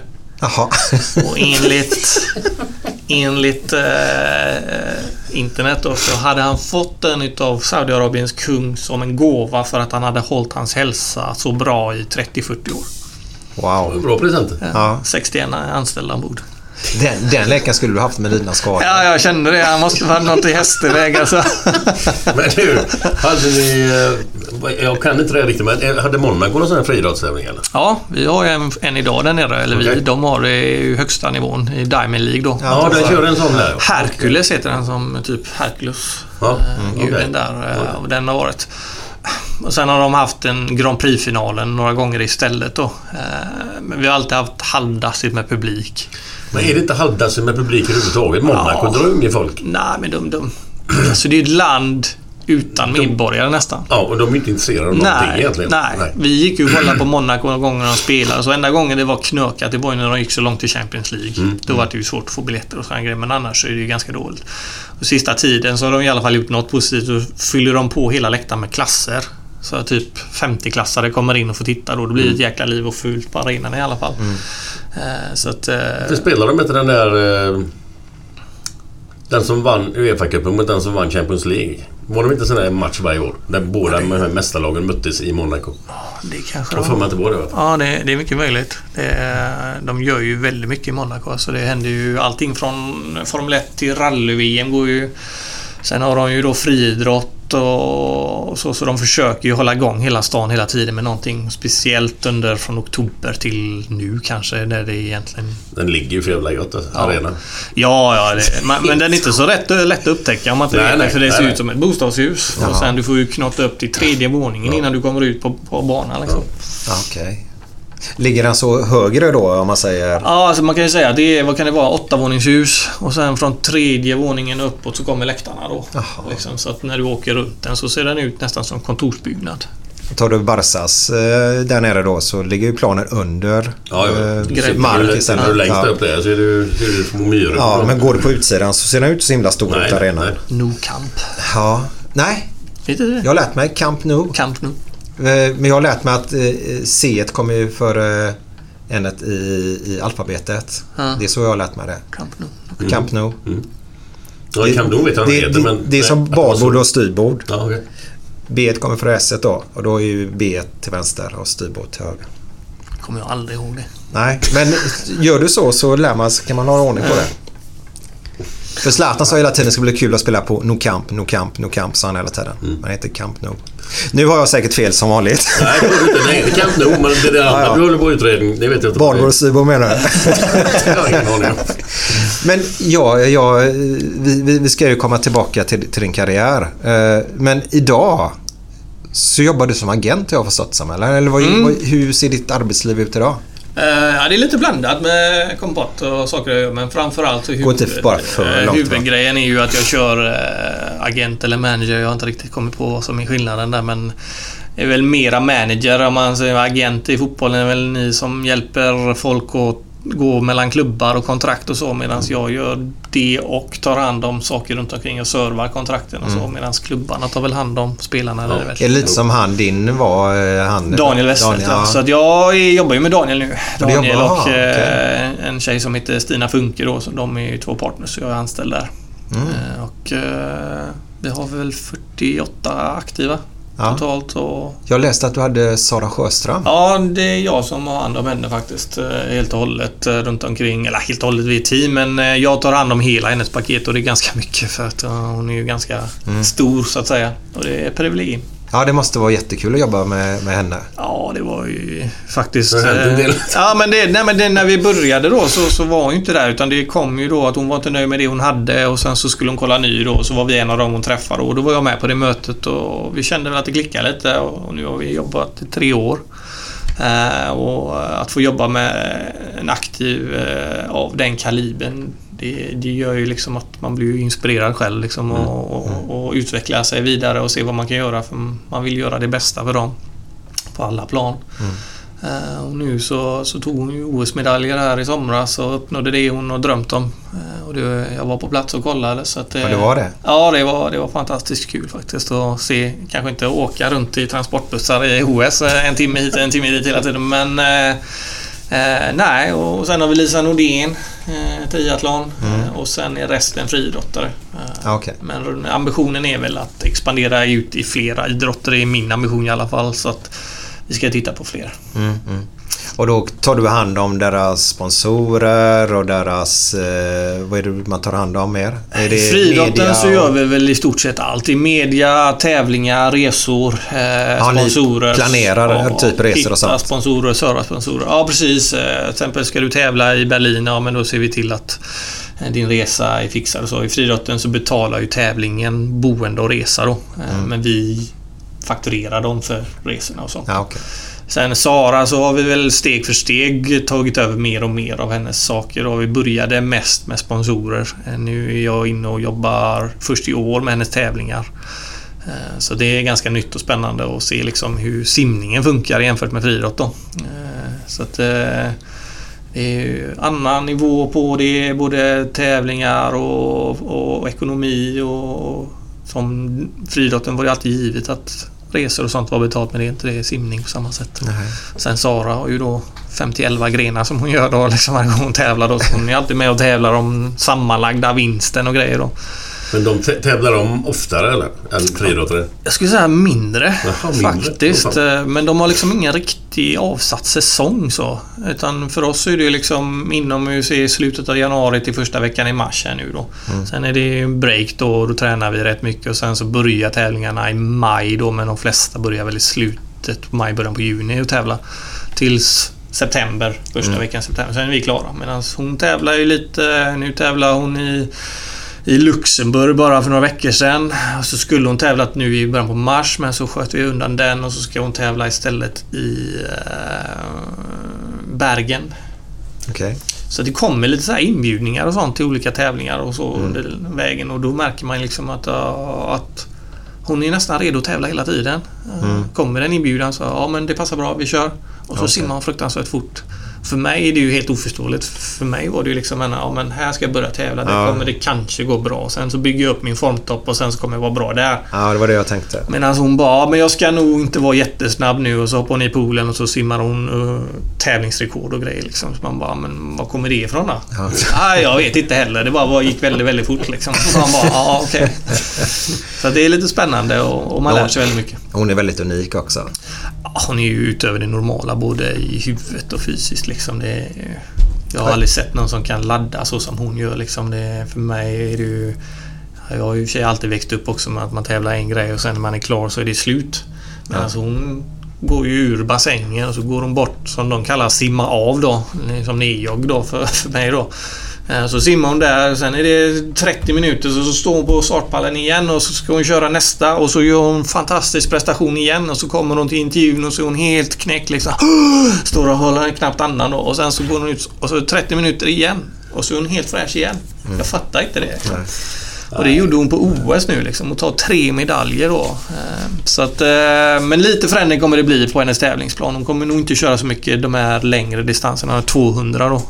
Jag tror att det slet väldigt mycket på henne. Jag tror hon hade kanske tagit ett guld till i alla fall om hon inte hade gjort 200 meter. Mm. Jo, mer explosiv.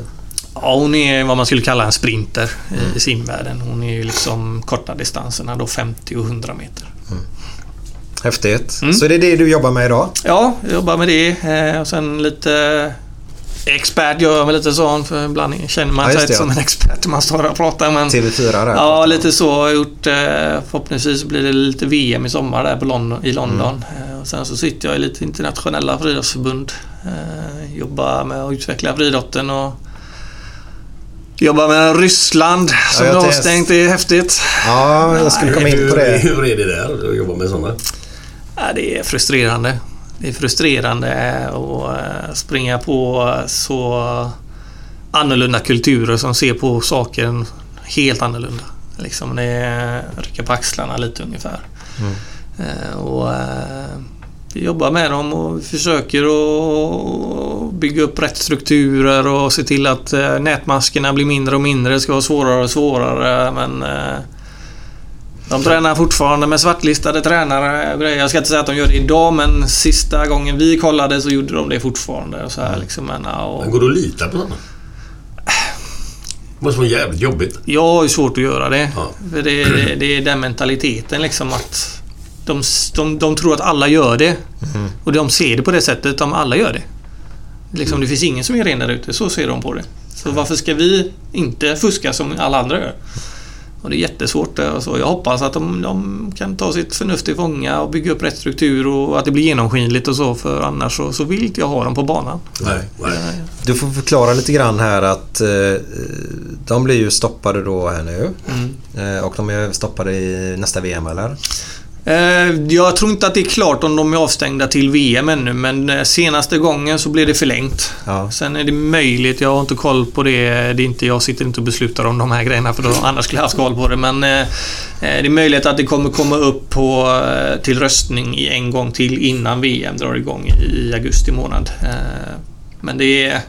Det här är ju saker som tar tid. Det är liksom en struktur som ska byggas upp och sen samtidigt så ord är ju, har inget värde. Det är liksom eh, aktioner, alltså hur de Ja. gör och hur de visar att de arbetar som, som gör att vi bygger upp förtroende igen. Och om de inte kan visa det då, då, då har de inte att göra i friidrottsfamiljen.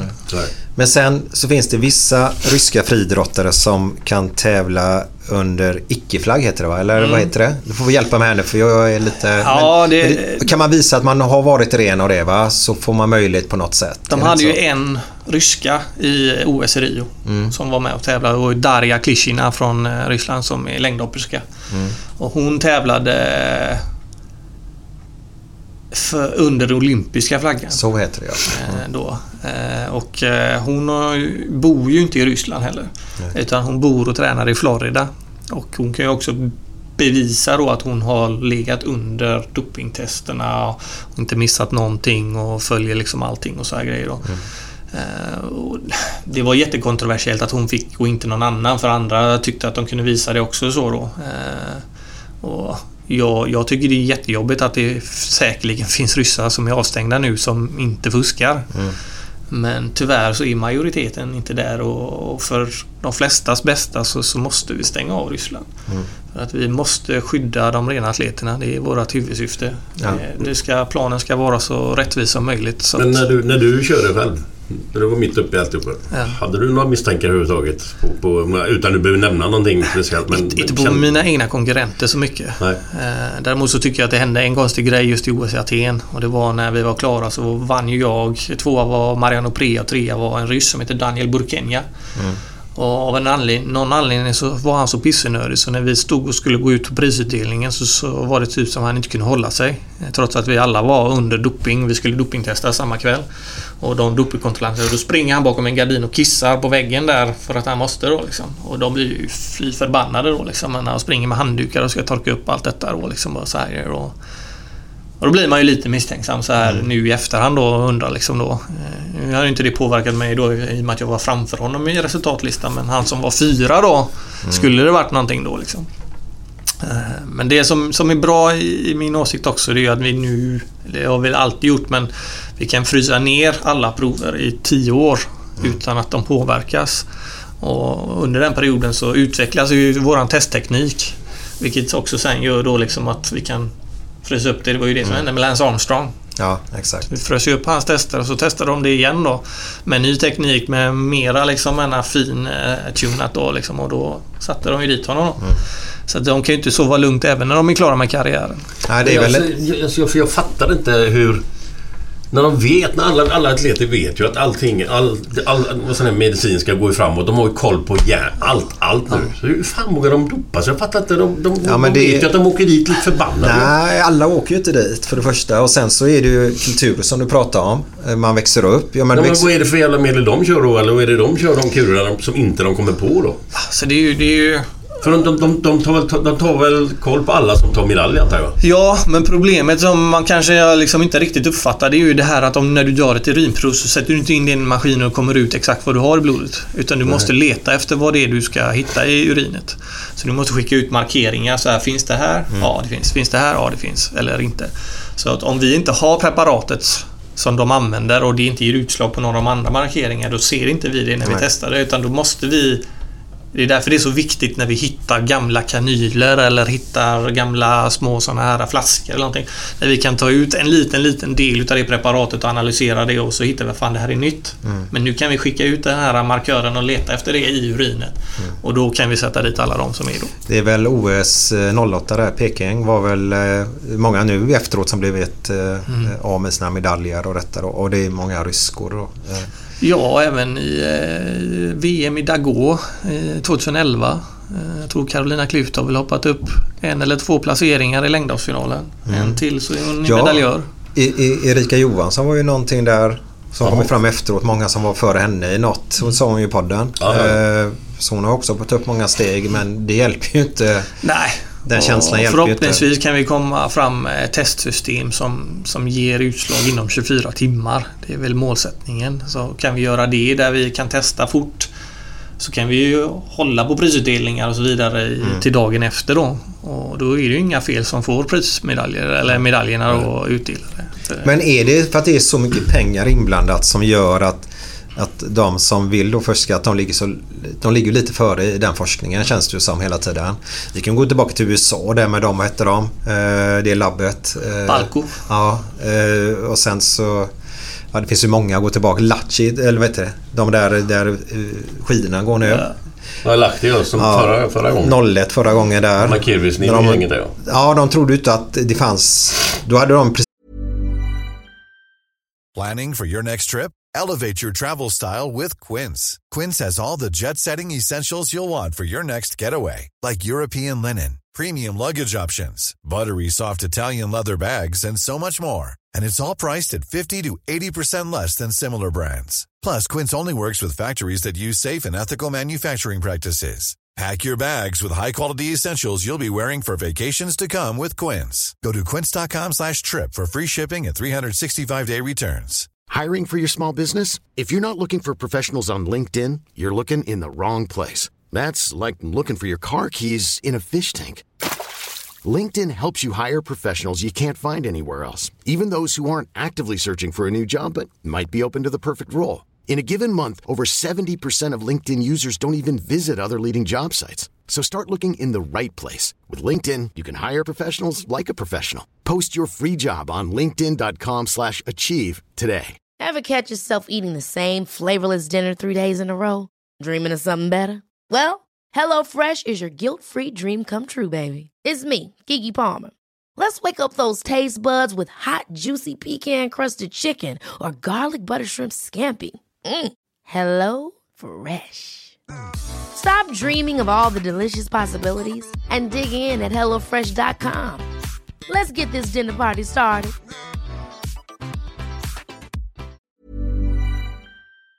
Precis fått fram den här testvarianten då. Mm. Och eh, den fanns bara i två ställen i, i världen. Innsbruck var en av dem? Ja, och så var det... Var det inte i... Hade gått till Huddinge så hade de inte hittat det i, i Sverige då. För de hade inte den. Det var med bloddopingen då. Eh, Så alltså de ligger ju lite före. Men är det för att det är så mycket pengar inblandat och... och eh, Jag skulle säga att det är den största anledningen.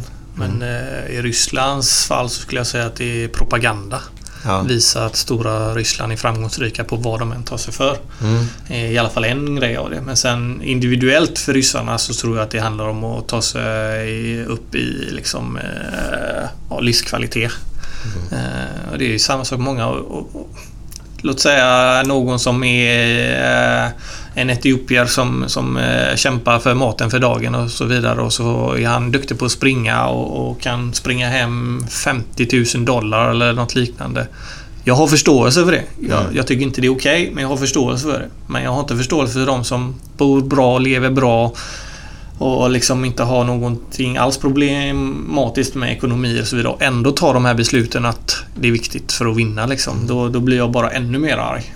Så att, eh, jag skulle säga att de, det största anledningen är ekonomi. Det Men får de inte betala tillbaka liksom? Är det, han Ams- när, när de väl kommer dit då? Ja. Är det inte många som får betala tillbaka allting och är skyldiga alltså, till sponsorer och övrigt? Viss, vissa av dem säger bara liksom, "Nej, ja men då, då, om du inte betalar tillbaka så, så det finns ingen laglig grej som säger liksom du betalar tillbaka annars kan vi komma in. För att det är så mycket olika länders egna lagsystem och så som, som eh, träder i kraft så det är jätteproblematiskt. Mm, och många av de här som, eh, låt säga, jag ska inte säga att bara afrikaner, men säger att han, en etiopier och springer hem 100 000 dollar så säger vi till honom efter att han har blivit dopingtestad positivt att du måste lämna tillbaka pengarna, får du springa mer. Ja, men då rycker han på axlarna och så säger jag springer inte mer då. Så åker han hem och så har han 100 000 dollar. Eh, Men vi har ett annat positivt eh, exempel på det. det är eh, Dwayne Chambers, han åkte ju fast. Ja, han nu. Mm, Men han vill ju tillbaka. Och han sa ja, men jag, har- jag har spenderat över halva mina summor. Jag har inte pengarna kvar. Men då la vi upp ett avbetalningssystem. Ja, för varje, del, varje tävling du tävlar i så kommer du få betala tillbaka på de pengarna som du ska ha betalt tillbaka på sen du åkte fast. Och då gjorde han ju det. Liksom. Då tävlade han och så fick han betala tillbaka. dem. Finns det inte, jag, jag, jag tänker lite grann så här, det någon forskning på det. Så att jag skulle dopa mig. Eh, och så åker jag fast alltihopa och sen blir jag ren i alltihopa. Men jag har ju ändå en gång i tiden byggt upp min kropp med dessa medel, preparaten och blivit mycket starkare mot vad jag annars hade blivit. Har man inte fördel sen längre fram i tiden ändå på detta på något sätt? Eller det finns någon forskning på Jag har det? själv ställt den frågan till eh, duktiga forskare och läkare inom området. De säger att inte så mycket på män. Men Om kvinnor går in och tar manliga hormoner, steroider och så, så, så bygger de upp en grund som de aldrig skulle haft. Nej. En grund som är mera åt det manliga hållet för att den liksom reagerar på att ja, men du är en man nu, okej du, du ska vara starkare då. Så även när de är avstängda och kommer tillbaka så finns det en risk att det fortfarande kvar ligger en viss fördel. Mycket DDR typ? Ja, lite så men... Men jag tror ändå liksom det är... Det är svårt att göra någonting åt det också. För det, det, det kommer in på också de här juridiska sakerna och dubbelbestraffning och... Eh, då måste det vara livstids avstängning i sådana fall. Eh, vi har i alla fall vi- fått upp det till fyra år nu i alla Ja. fall så att det ska kännas hårt att bli avstängd. Ja, det Vilket, vilket land var det? Eh, var det något land i, jag skulle sagt Etiopien nu, men något land i Afrika där det, de pratar om att det ska bli fängelse om du dopar dig nu va? Mm, jag vet inte vilket det är men det Nej, är då möjligt. hoppar vi över det så länge. Jag har för mig att det var något sånt där. eh, Italien så. har ju det. De har ju kriminaliserat doping. De har gjort det nu? Ja. Det var ju därför österrikarna flydde där på vinter-OS. Jaha. Över grindar och allting när dopingpolisen kom. Nej, Så de flydde tillbaka till Österrike. jaha, okej. Så att eh, det finns ställen som, som gör det. Eh, Ja men det är bra. ja, det tycker jag med. Ja. Jag tycker Jag menar liksom knark, det, det, knark. det är inte värre att stjäla pengar så än att stjäla från en, eh, en affär eller något liknande. Nej men knarka är ju straffbart. Och då borde det dopa sig vara knarkbart. Ja. För det är ju kna- det är ju straffbart att smuggla in det. Då får du ju fängelse. Mm. Och bruka det borde också vara då... Ja, fängelse då. Mm. Eh, men eh, jag tycker det är jättebra nu att eh, skid, Skidskytteförbundet nu har ju eh, dragit tillbaka. De får inte ha sitt i Ryssland nu. Det känns som att alla förbund är på Ryssland nu och tar väck tävlingar och sånt utan vårt kära fotbolls Fifa då blir det va? Uefa? Fifa blir det. För där ska ju då fotbolls-VM gå nu 18. Och jag tycker det är stor förbannad skam. Släng över det till Tyskland. De löser det ga- galant. Eh, Det enda sättet är att ta väck grejer från dem som ni gjorde då. De fick inte vara med i OS och detta om det ska bli en ändring. Men vi släpper dem nu. Eller? Men, de, men de flesta fick vara med i OS ska jag säga. Det var ju friidrotten som inte fick vara med bara. Ja men det var det jag Så menade. därför var jag besviken på eh, IOKs presidenten Thomas Bach som inte vågade liksom, Mm. ta ställning och säga att nu stänger vi av hela Ryssland. Men det hade svidit för Ryssland. Men det är det jag menar. Jag tycker ni gör ett bra där. Ni går in med hårdhandskarna. Skidskytteförbundet nu går in där. Eh, Fourcade tar ju striden till dem mot ryssarna där nu. Eh, Ja, han skidskytte ja. ja, ja, ja. Men det är, fan, det är bra. Det måste ju sätta ner foten någon gång. För det blir ju ingen förändring. Putin äger ju hela Ryssland. med det annars liksom. Nej. Så är det bara. Så det är bra jobbat. Skitbra. Men jag har hört. Christian. Igen. ja. Har du hört grejer? Ja, jag vet, jag vet. Jag, jag, jag fick till mig att säga, säg bara Carola så ska han fatta. Så jag säger Carola. Ja, ja det... Det var... eh, Jag misstänker att du, du tänker på... eh, var på träningsläger i Sydafrika ett år. Ja, jag tänker inte på något, jag bara Nej, vi var på träningsläger i Sydafrika ett år. eh, Stellenbosch, universitetsstaden. eh, 30 minuter eh, nordväst, nordöst om eh, Kapstaden. Ja. Ett vindistrikt där. Och varit där säkert en... Ja, 6-7 år i sträck så här grejer.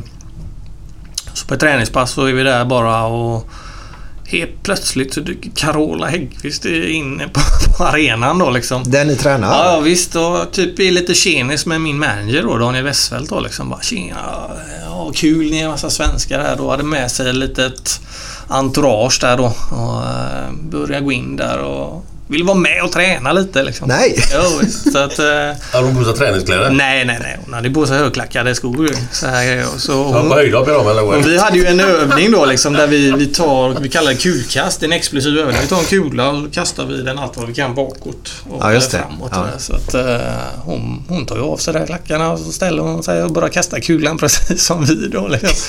Och det här är ju liksom en tjej. Jag hade faktiskt henne på, på väggen hemma, plansch Ja, ja. när jag liksom. Och helt plötsligt så står hon i Sydafrika av alla platser på världen och kastar kulkast mot. Det var ju helt absurt. Liksom.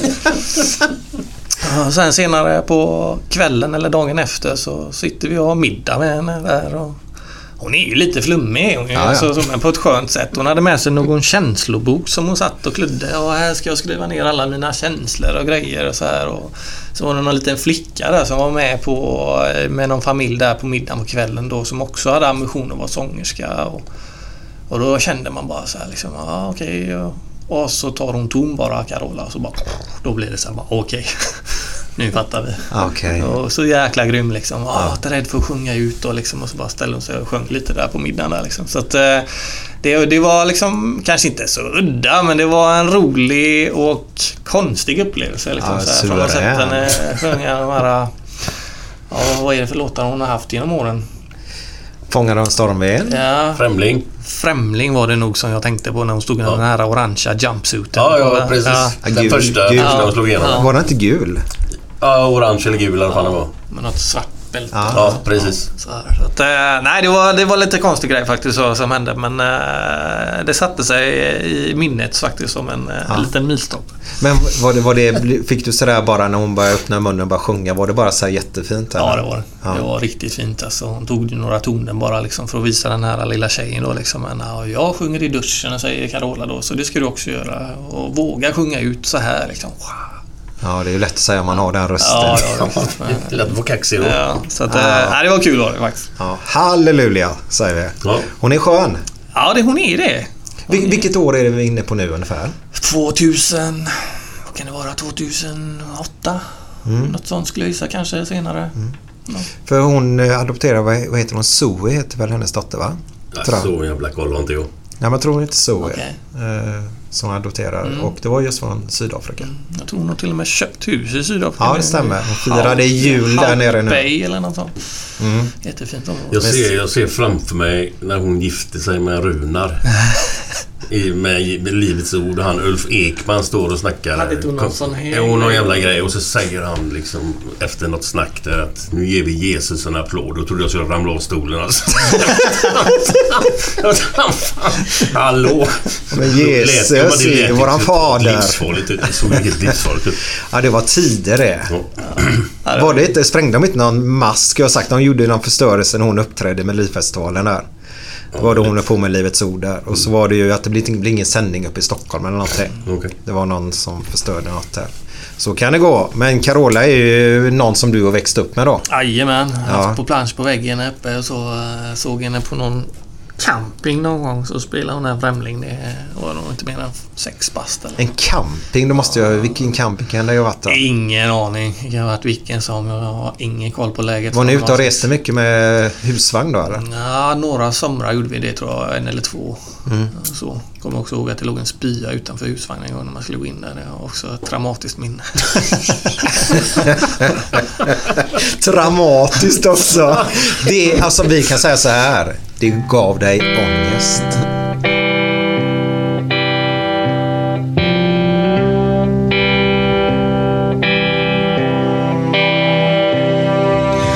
Fem på morgonen i New York City går en man i en sliten gammal hatt. Sveper rocken kring den tunna kroppen. Huttrar till, det har varit kallt i natt. Ser en strumpa sticker ut ifrån hans sko. Vandrar vidare men utan framtidstro. Fem på morgonen i Hallonbergen står en kvinna med gråten i sin hals. tittar håglöst in i morgonsolen. Hon är trött, hon har inte sovit alls. Två av fem miljarder män på vårt klot. Men mot deras ångest finns det ingen bot. För de är ledsna för att de inte är från Göteborg. De kan inte se hur Gustav Adolf spekar på sitt torg. Inget fel på att vara etiop. Men inte riktigt rätt ändå, det vet de allihop. Och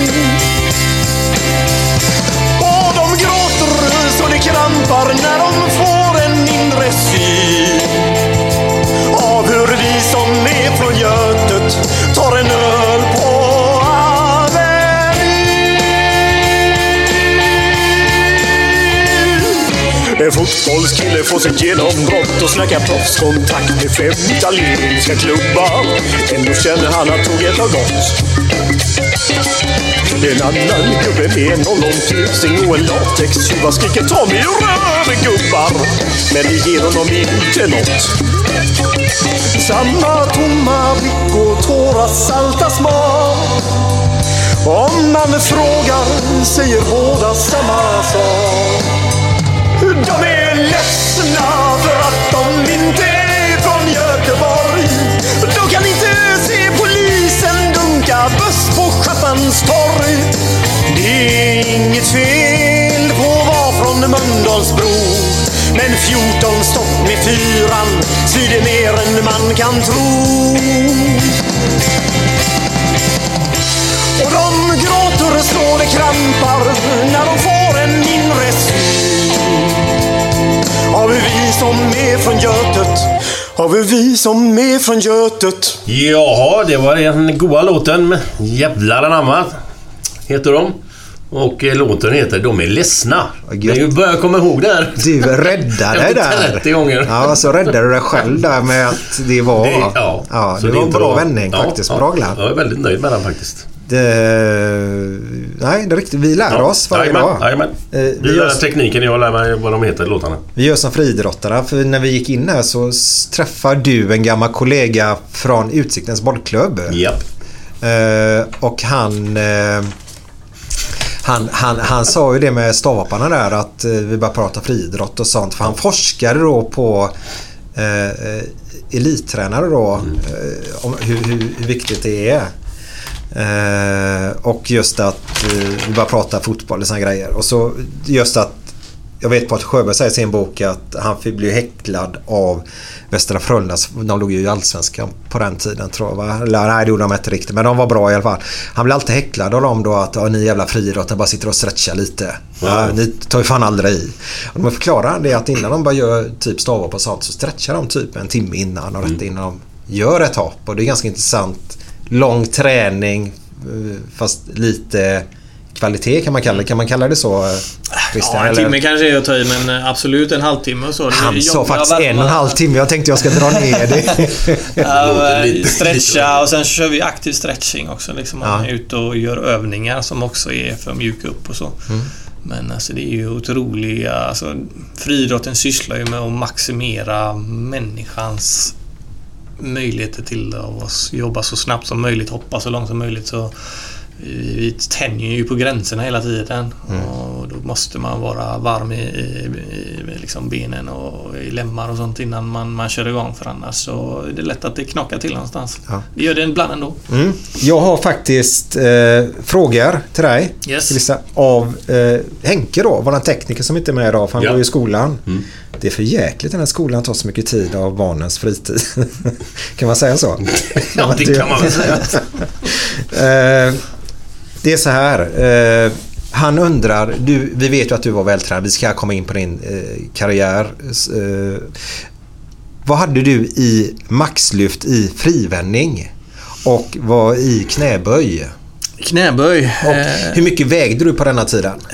För du vägde inte så mycket på den tiden. Nej, alltså tävlingsmatchvikten. De, de har ju skrivit att jag vägt 74 men jag, så, så lite har jag inte vägt. Men jag tror OS i Aten så var jag nog 77 kilo i alla fall. 77 kilo och du är 1,93. Tre. Så du... du eh, Ja, jag Var, det var inget överhudsfett kvar på den kroppen. Nej. Men jag har bra gener också från farsan så att jag har inte lätt att lägga på mig heller. Utan, eh, men eh, det blir ju lite ris och kyckling så utan sås i två veckor innan man ska Ja. tävla. Liksom.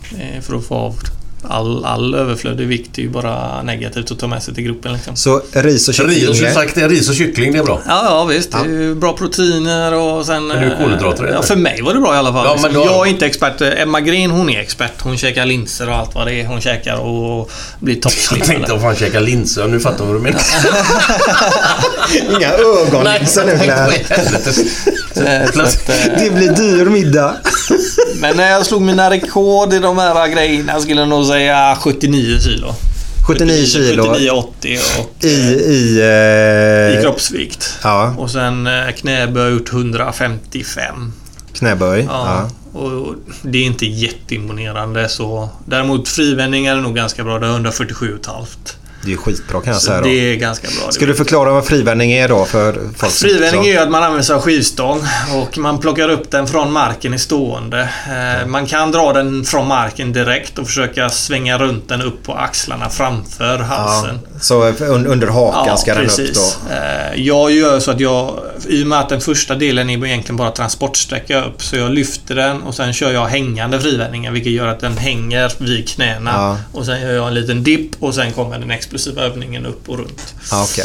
Så man kan säga att, eh, jag är ju jävligt dålig på sånt här, men först gör du egentligen ett marklyft kan man kalla det då, eller? Och sen så böjer du ner knäna lite grann Mm. Ja. och så svingar du upp den till, eh, upp till hakan då. Ja, man sträcker, man ger den så mycket fart man bara kan och sen så går du under för att fånga den då. Ja. Eh, Och då gäller det liksom att få lite höjd på den så att man hinner under. Ja. Sen är jag ju korta hälsenor så jag kan inte gå ner som en riktigt proffs gör. De går ju ner och hämtar upp den i en djup knäböj och sen lyfter de medan jag hämtar upp den typ Ja. 90 grader där någonstans. Ja, du är ju nere på direkt. 90 grader med, med benen. Ja, egentligen lite högre om jag får Ja. bestämma då.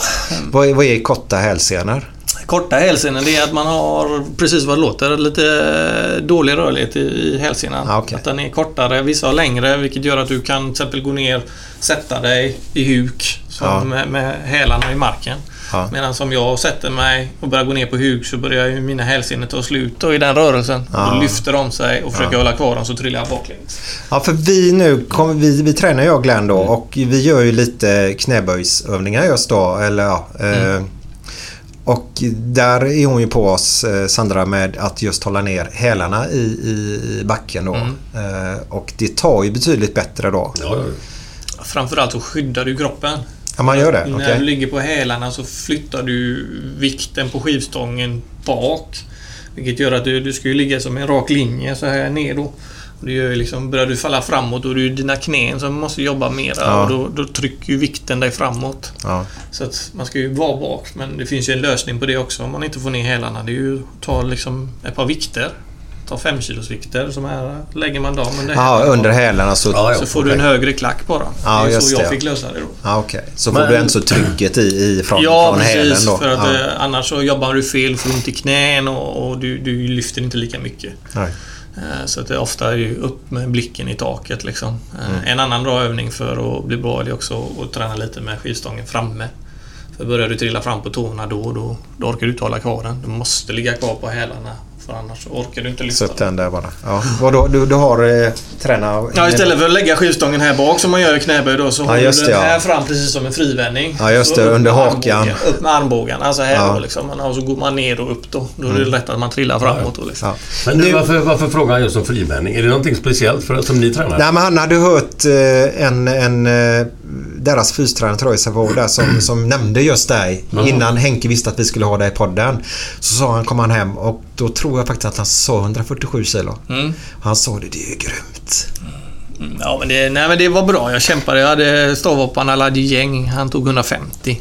Så jag kämpar ju då för att närma mig honom då men... eh, Men han är ju ett muskelpaket ja. Han är, han är ett fysfenomen. ja. Han, han, han skulle kunna gå där ett år och komma tillbaka och se ut som en Calvin Klein-modell liksom. Det spelar ingen roll. Han är Vad- alltid rippad. Alltså. Vad var han lagt ner helt nu eller? Ja, han har haft lite problem med en fotled som han opererat och försökt eh, återbilda brosk. Ja. Eh, så han har hoppat lite på eh, skelettleder då utan brosk då. Mm. Så att han har inte helt gett upp. Jag tror att han gör en sista satsning här nu. Vad är han då? Runt 30 eller? Han är ett år yngre än mig så han är ju 35... men Han är 34 för han fyllde 35 i december. Mm. Men du Glenn, in nu. Nu vill vi höra lite goa VM-guld och OS-guld här nu. Ja, jag är bara intresserad av liksom, när du var som bäst. Liksom allt. Alltså, hur, hur fan känner man sig när man är i den eh, absoluta toppen? Vilk- Fan, det, allt måste ju vara... Ja. Vilket år var du som... 2004 eller var det OS? Ja, alltså jag kom väl in i toppen 2001. Och sen 2002 tog jag ju första guldet i EM. 2003 VM-guldet. 2004 OS-guldet. Eh, man är så uppe i det. Man tänker inte så mycket på hur det känns utan man tänker bara på vem som är ens konkurrenter, vem, vem man ska försöka slå idag. Eh, vad man ska göra själv för att hela tiden eh, fortsätta utvecklas och prestera. Eh, jag, tycker att det många sa det till mig att man skulle försöka njuta när man var där för att det går fort och sen är det över. Men det är så himla svårt att göra det för att nästan bara en vecka efter OS skulle vara klart så, så var det nya mål i sikte. Liksom. Inte att jag hade sagt att ah, men nu ska jag ta OS-guld igen men då, då jagade jag en jackpot och sen när det var över, ja, men då ville man ha semester och inte tänka på det överhuvudtaget. Men eh, det är klart att man njuter ändå. Jag är ju tävlingsmänniska ut i fingerspetsarna. Ja, det, det, det är många som säger att man, vissa lag, framförallt inom eller fotboll och sådär och hockey, så att, man, att man segrar ihjäl sig. Det kan jag fan inte köpa ett dugg. Och då segra ihjäl sig. Har man gjort det en gång så vill man ju för fan göra det igen och igen och igen. Ja, eh, jag kan nog förstå lite grann ändå. Eh, för att det... Jag tror att när Edwards var aktiv och vi tävlade mot varandra så var det ändå liksom den här kampen. Och det drev mig väldigt mycket framåt i min utveckling för han var alltid bättre. Han hade alltid den här extra växeln som jag inte hade när jag var och om jag skulle slå honom var jag tvungen att prestera och det, det var väldigt motiverande. Hade man tunga träningspass så var det lätt att se hans förbannade långa hopp framför sig. Liksom, men så kunde man lyfta sig. Jonathan Edwards. Ja, och han är ju fortfarande världsrekordhållare än idag. Eh, Men sen när han la av 2003 och framåt så då kunde jag gå segrande med 40-50 centimeter. Och min utveckling började stagnera för att jag kände liksom, vad ska jag fortsätta utvecklas mot? Ska jag kämpa i ensamheten mot världsrekordet? Mm. Jag spöar alla och då blev det nästan sådär liksom att gör jag vad jag ska till 95% så vinner jag. Eh, till skillnad, jag tror liksom en fotbollsmatch, där måste ni hela tiden vara liksom ett eh, team som inte får dippa och då blir det liksom en annan känsla när ni går in och vinner. Eh, kanske, jag vet inte men jag vet inte, det, det, det kändes liksom inte som att man, man vann ihjäl sig men, men man ändå tappade lite den här hungern liksom. Men det även, även om farligt. naturligtvis OS-guld är på pappret störst. Men var det det roligaste eller? Man kan ju känna liksom att man har vunnit en annan turnering som Ja. men det var ju ändå roligare det här, även om det inte var Jag OS-guld. tror två andra grejer. Jag tror att slå igenom var väldigt roligt också. Att gå ifrån att vara liksom en i mängden Vil, till vilket är ditt genomslag tycker du själv? Eh, Det är ju, man kan ju säga att VM-silvret 2001 men jag skulle nog hellre säga mitt svenska rekord samma år. eh, 1749 på, på Kreta. Då gick jag från hoppa 1708 till 1749 och svensk rekordhållare och gick från vara 25 i världen till tvåa på ett hopp. Eh, Och den uppståndelsen som skedde då har jag aldrig upplevt efter igen. Nej. För att då var man helt plötsligt liksom en ny stjärna på himlen som liksom alla la sin fokus på. Vi hade ett VM på gång. Man var medaljchans och i Sverige var vi inte bortskämda med medaljchanser då heller. Liksom. Nej. Men vilka var det som var med som var oftast på pallen med dig? då? Efter, även om de inte var i närheten. Efter Edwards menar jag. Ganska blandad kompott men en, en kille har inte lagt av än. Och det är rumänen Marian Oprea. Ja, Prea ja. ja Han var ju faktiskt eh, på pallen flertal gånger samt han tog ju silver bakom mig i OS.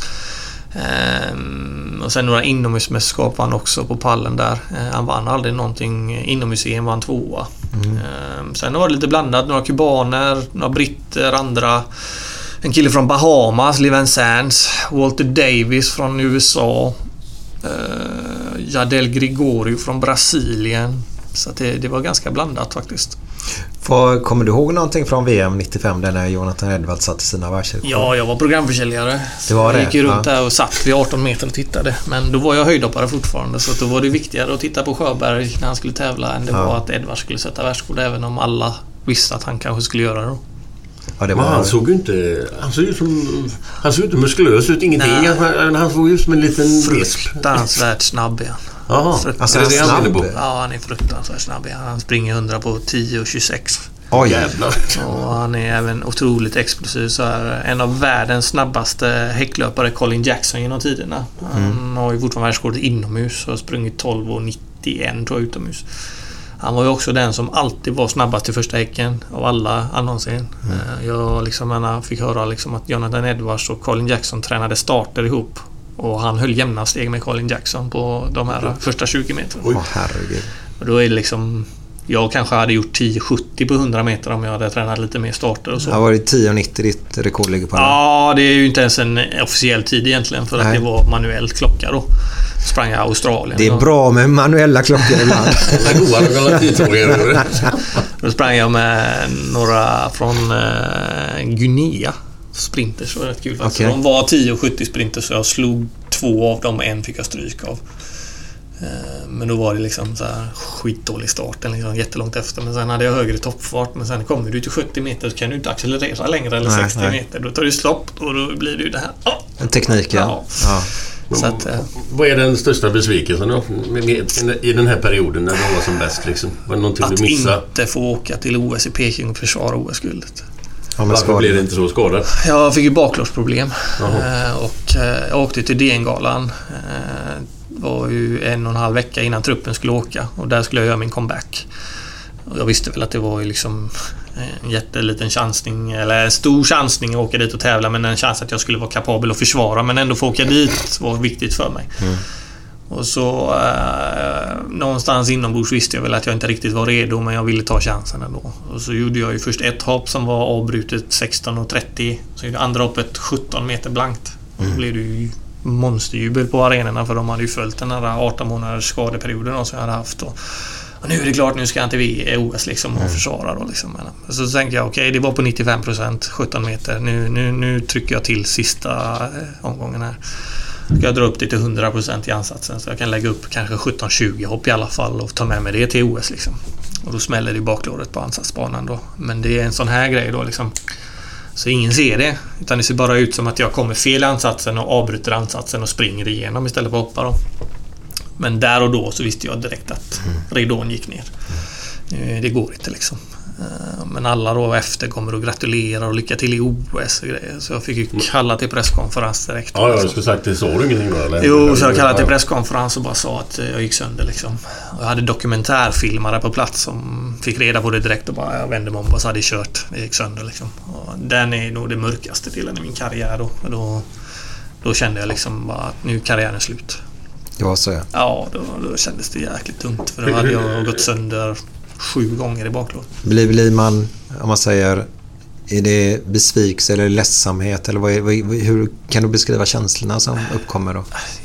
Det är nog lite av alltihop. Det är Klart man är ledsen, man är lite rädd. Ska man börja släppa taget om sin dröm? Eh, fram till OS i Aten så var jag inte skadad alls. Eh, och gick allting på räls och man tog det för givet att nästa vecka står jag på banan igen och möter de bästa i världen. Till helt plötsligt bara mattan rycks undan och du står bara på sidlinjen och tittar på alla andra som tävlar hela tiden. Och det var en sån liten skada. Det var, allt annat var helt tipptopp. Liksom. Man har inga problem någonstans. Det var en liten, liten, några muskelfiber bara på ett och samma ställe som bara gick sönder och inte höll. Och sen så är det som en tunn, tunn strumpa runt varje muskel som heter fascia. Okej. Som, som håller muskeln så här. Och den hade typ som en liten plastpåse då, rivit sönder. Då, liksom. Och jag fick aldrig riktigt tillbaka den kraften där då. Nej. Eh, Så det, det, var, det var jättejobbigt var det och påfrestande för min fru och så också att leva med mig då liksom. Man har berg och dalbana upp och ner liksom. Ena dagen så gick ett träningspass jättebra. Då var ju livet frid och fröjd och nästa dag så var man ju superdeprimerad liksom för nu var karriären slut. Och det tog du med dig hem till henne då? Tyvärr var det nog så. Eh, Hon säger att det inte var så farligt men det, du vet, det är vad de säger. Sen vad de känner tror jag är en annan sak. Ja. Men du, En annan sak. Inom och utomhus. Är det, är det stor skillnad? Ut, man borde vara bättre utomhus. För att det kan få medvind. Ja. Men jag hoppade ju längre inomhus. Jag gjorde ju det men eh, man har ju lite då vissa, vissa golv svajar ju lite också. Ja, svikten. Kan man då träffa den svajen så är det ju kanske som 2,0 i vinden då. Ehm, Men det var lättare när man var lättare tyngdmässigt att fånga svaj än vad det var när man hade byggt på sig lite muskler. För den banan som jag tyckte var den absolut bästa i världen det var den som Stockholm hade. Eh, Och då när jag vägde 77 kilo då var det hur bra som helst. Men sen när jag kom upp till 79-80 blev det en stor skillnad helt plötsligt. Och Ja. kanske de hade ändrat någonting med pinnarna eller någonting sånt. Men då plötsligt var den nästan omöjlig att. Men vad, nu pratar vi Stockholms stadion nu då? Eller? Nej, inomhus nu då. Ja, Globen. Den, eh, Globengalan då, eller GE-galan hette den då och sen var det Bauhaus eller Ja, ja. Excel-galan och så vidare. Så jag har ändrat namn några gånger. Vilken var din favoritbana alltså, i världen? Ute eller inne? Ja, jag tyckte om banan i Paris. Där jag tog VM-guld. För där hade de också en, en Golden League, eller numera Diamond League, då varje år. Eh, nummer ett så var det tak. Som sträckte sig ut precis eh, till eh, över friidrotts- eh, och sen kom rundbanorna innanför där då. Typ bana tre fick regnet om det regnade. Ja. Så vi hade alltid tak så det spelar ingen roll om det var dåligt väder. Och sen så var det nästan alltid 0,5 medvind för det cirkulerade vindarna där inne på den här Stade du France då. Eh, Så den gillade jag väldigt mycket och sen så var det ganska hårda banor och den tiden på året varje gång när tävlingen var så var jag alltid på snudden på att träffa min toppform. Vilket gjorde att den alltid gav mig liksom bra respons. Så att jag fick alltid långa hopp där. Så att jag, jag tror att jag 17,60, 17,65 och, och sen VM 17,72. Hur gick det i de här Diamond League-grejerna? Aj. Jag tog jackpotten en gång. Ja, exakt. Du har gjort det? Ja. Enda svensk Åh, som har fan. gjort det någon Ja, det, det, det var väl jag. 04? Det var 04 Var det samma 04 år. Ja, och då kom jag ju till de två sista tävlingarna med lätt skadad högerfot. Bara, bara förklara nu. Vad, vad är det vi pratar om? Eh, Jackpot-racet då. På den tiden så när jag tävlade. Först i början så hette det Golden Four. Då var det fyra tävlingar. Sen så hette det Golden League. Då var det sex tävlingar. Och då gick det ut på om du vann alla sex tävlingarna då fick du vara med och dela på en jackpot. Eh, Först i början var det 50 kilo guld. Ja. Sen ändrade de det till en miljon dollar. Och att vinna alla sex var väldigt svårt. Eh, För att det liksom var ju spritt på två, tre månader nästan som du var tvungen att vara bäst varenda gång. Och ibland så var ju liksom konkurrensen stenhård. Eh, Men jag lyckades då in mot OS så hade vi avverkat fyra och sen efter OS 2004 så var det två kvar och då var det Zürich och Berlin kvar. Ja. Och då till slut var det jag och Tonique Williams Darling, en bahamsk 400 meter löperska som var kvar i racet. Och då fick vi en gyllene nummerlapp med 1 och 2. Hon fick ett då för hon var tjej då, så jag har aldrig haft nummer ett på nummerlappen. Lite... De har alltid velat ha dem. Eh, Så att, eh, och då lyckades jag vinna där. Eh, Och hon vann också så vi fick dela på en miljon dollar. Så 500 000 dollar. Jajamän. Gött. Ja, det var... Ja. Fy fan vad bjö- gött. Bjöd alla svenskar som var på plats på lite sushi. Sushi! Ah, du bidra. Det var ju sake också. Men det måste ju varit eh, rysk kaviar på de sushibitarna. Ja, det var fint var det. Det Ja, var riktigt kul var det. det. Jag tror att på den tiden så, så, så det var jätteroligt med pengarna men det var ännu mer precis att, att vara en svensk och lyckas vinna den. Mm. För det var ingen som hade lyckats med det. Även om det inte uppmärksammades så mycket så var det viktigt för mig då Mm. liksom att lyckas med något sånt. Och det är stort som helst. 2004 eh, så hade vi så många duktiga friidrottare också. Mm. I, I OS där så var Carolina tog väl guld. Eh, Stefan Holm tog väl guld va? Jajamän. Eh, det var väl ni tre va? Ja. Och Sen så- hade vi flertalet finalplatser och sånt också. Var Kajsa upp och hoppade? Nej, hon eller? drog ju hälsenan samma år. Ja, just det, hon på i Båstad. Så 2005 tog hon VM-guld sen istället. Så hon kom ju tillbaka från en avsliten hälsena. Ja, starkare än någonsin va? Ja, det var vansinnigt. Jag fattar inte hur hon lyckades än idag. Nej, men många faktiskt. Alltså, en skada behöver inte bara vara negativt utan vissa kommer ju tillbaka starkare än någonsin efter en skada. Ja, Men absolut. Men en och hälsena. Ja, och, fan, det kan ju inte bli värre. och så drog hon den i en ansats. Så det är ju huvudet också. Ja, ja, Ta sig igenom det mentalt, den känslan att den går av liksom. Men hon hoppade väl 2.10 sen efter inomhus var ju det då? 2.08. 2.08. Var, var det inte 2.10? Nej, 2.09 är det högsta någon någonsin hoppas och 2.10 tror jag inte det var. Nej, det är... Ja, kanske. Men du vet nog bättre tror jag. nej, nej, men var det 2.08? Ja, så var det. 2.08 världsrekord Ja. inomhus. Ja. Det var det och sen hoppade hon 2.06 utomhus tror jag. Men hon var nära på 2.10. Så var Så det. det ska du ha med dig. Men eh, vi var ju väldigt framgångsrika just då. Men jag har ju fått också ytterligare en jag har hört då på dig. Säg bara tävling i Ryssland, slut. Eh, Förstår du vad jag menar? Ja, det har varit några tävlingar i Ryssland men det är ju definitivt en som har stått ut väldigt mycket. Får vi höra. Eh, Och eh, 2003 efter VM i eh, Paris så, så bjöd de in eh, till en tävling som hette Moscow Challenge. Och eh, det var jättemycket pengar med då för våra friidrottstävling. Alla grenar fick 50 000 dollar i första pris. Tre steg fick 60 000 av någon anledning och 100 meter hade en halv miljon dollar. Och det var ett jättespektakel då. Vi kommer till Ryssland och eh, det skulle vara en jättestor scen också. Så att alla de bästa, bästa ryska operasångare och pianister och grejer och alla deras stjärnor skulle vara på plats också och blandas då i den här tävlingen då. Så typ spotlights och så höjdes och sänktes och var musik då och grejer. Men eh, det var inte det som var den största grejen. Den största grejen var då liksom att vi kom två dagar innan och vi tittade på, på nyheterna och det skulle ju liksom vara 13-14 grader och spöregn. Alltså det var liksom syndaflodaktigt liksom. Det bara öste ner. Och vi tittade då tävlingsdagen samma sak då. Sen så vaknade vi då på tävlingsdagen tittar ut på blå himmel. Då har de bombat molnen med kemikalier. Ja, ja, det har jag hört talas om faktiskt. Så de har bombat hela jävla området med kemikalier. Så det var helt Var det då kristallklart Okej. väder, sol och allting då. Men det uppstod ju ett problem. Att luft från högre nivå började strömma neråt. Så det, helt plötsligt började temperaturen bara... Sjunka. Men de visste det så de har ställt ut värmelampor ute på tävlingsbanan.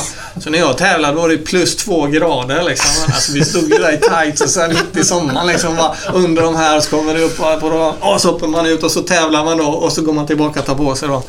Och sen skulle finalen ske då och det var ju då 100 meter.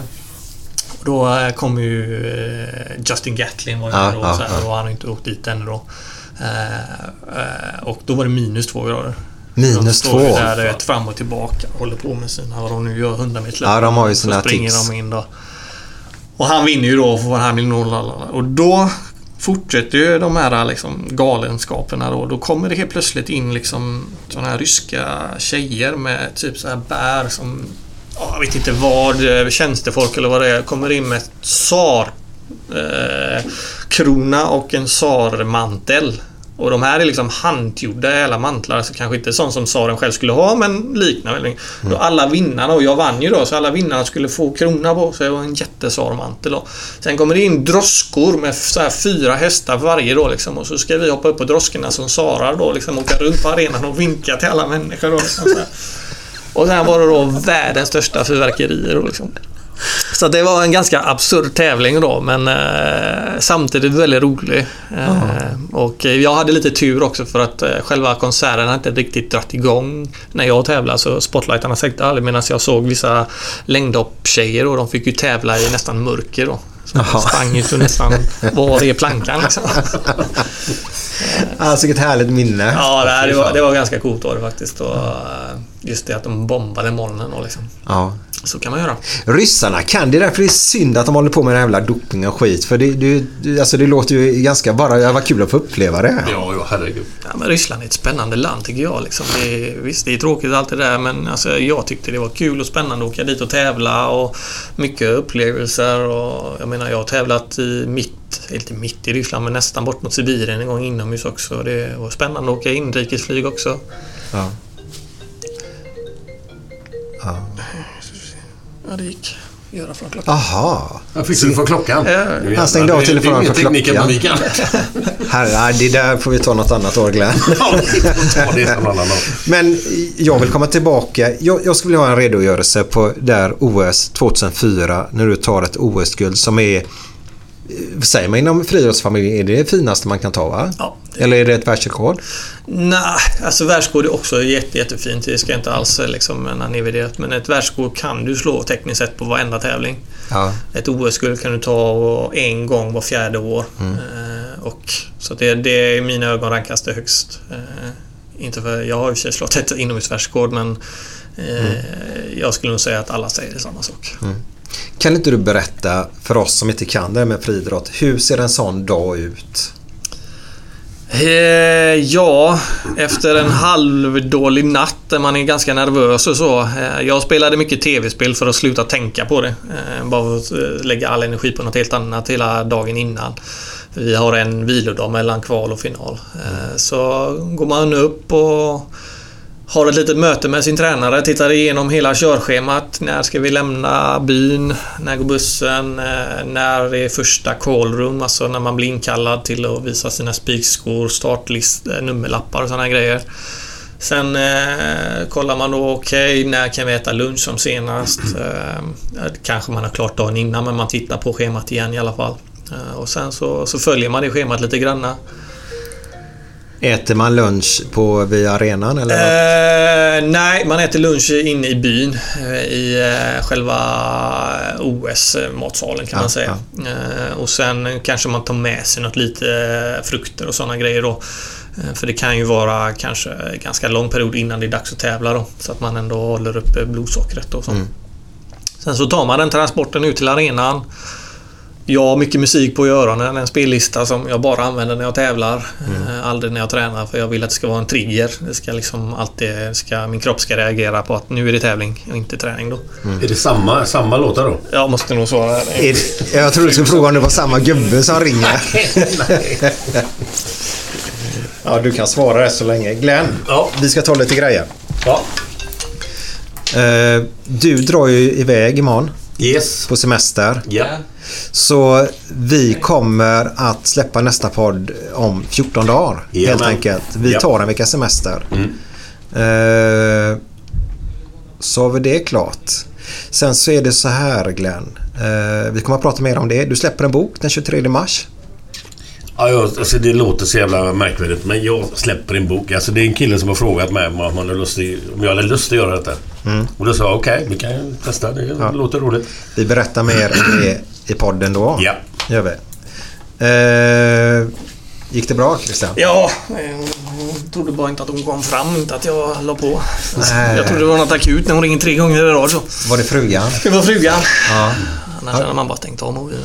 Men frugan måste man svara. Ja, liksom, så är det. Helst om det är tre gånger på raken så. Ja, absolut. Då brinner det. Ja. Ja. Eh, Men det är bra för det kan göra att du är ju tvåbarnspappa idag också. Ja. Mm. Jajamän. Häftigt. Ja, det är, det är det meningen med livet. Ja. Känner man. Och ni har hållit ihop. Hur länge har ni hållit ihop? Ni träffades i... Ja, det blir 14 Var det i år. skolan? Ja, Eller? gymnasiet. Ja. Eh, Men sen eh, breakade vi en gång. Aha. Under gymnasiet. Ja, ja. sen hittade vi tillbaka till varandra 2002 igen. Ja, okej. Och sen har vi varit ihop sen 2002. Och sen gifta sen 2008. Är du också en idrottstjej eller? Nej, hon är inte idrottstjej. Hon är knappt intresserad av tresteget när jag höll på. Nej. Så gick det idag. Ja, såg du inte det eller? Nej, men det var ganska skönt för mig för att jag... eh, Jag försökte alltid hålla mig undan att hitta någon tjej i friidrotten. För, för mig var det viktigt att det var neutral mark. Eh, många andra som lyckades och klarade av att göra det men för mig så var det liksom när jag kom dit så ville jag träna och det var med kompisar och, och så. Eh, så att för mig var det nog viktigare att hitta någon som var lite motsats till mig. Och inte så idrottsintresserad utan kom med någonting annat till bordet. Ja, det är bra. Då kan du berätta för henne nu hur den dagen 2004 såg ut nu då. Ja, eh, ska vi fortsätta från där jag var? Ja, du hade musiklista Ja, i, eh, musiklista på vägen ut till bussen. som du Eh, bara har under tävlingar då. Ja, för att jag känner att det blir som en trigger då. Liksom att kroppen vet att någonting är på gång eh, och det funkar. Eh, Så att eh, jag rekommenderar att alla andra som har det också att ha olika listor för träning och tävling. Eh, Annars så är det lätt att det blir lite blasé. Ja. Då ska vi faktiskt välja en av de låtarna tillsammans med dig som vi spelar i slutet på podden. Ja, Ja, får vi se vilken låt det blir. Ja. Ja. Ja. Eh, och eh, Eh, sen då kommer man ut till arenan eh, uppvärmningsarenan då som ligger i anslutning till själva huvudarenan och där går man in, eh, letar upp det svenska området. Alla länder har ett litet område med typ ett litet tält eh, för att kunna komma ut från solen och eventuellt stretching eller så med en massör om man behöver hjälp med det. Det är en liten friidrottsarena som Ja. ligger jämte då i anslutning. Eh, Jag gjorde inte så mycket. Jag brukar, höftböjarna brukar jag stretcha ut innan jag går in för att det är viktigt liksom just i tresteget. Då. Eh, sen lägger man där i kanske en 45 minuter eh, upp till en timme och bara laddar med musik eh, och sen värmer man upp. Jag brukar värma upp ungefär 45 minuter innan jag vet att de kommer ropa på oss. Eh, Sen när man har gjort det, stretchar, kör några enkla saker, några grejer som, några övningar som jag brukar ha som värdemätare ungefär hur dagsformen är. Eh, Jag lyckas, eh, lyckades lära känna min kropp så bra att jag kunde pricka in toppformen på så lite som en vecka ungefär. Jag Okej. visste att när jag, om jag gör så här och så här och så här så kommer den här veckan bli den bästa under säsongen tillsammans med min tränare Jannik Trigaro. Då. Och eh, det, allting flöt på, allting funkar bra, allting var tipptopp. Eh, allting skedde av sig själv. Jag bara kände liksom att alla impulser och, och så var redo. Eh, så att eh, svettig, uppvärmd. Eh, lämnar man ifrån sig alla sina elektronikprylar till sin coach för man fick inte ha med sig dem in på den tiden. Jag vet inte hur det är idag om man får med sig det längre. Man får inte ha med sig kamera eller någonting. Nej. Så att eh, iPods som det var då lämnar jag till eh, Jannik.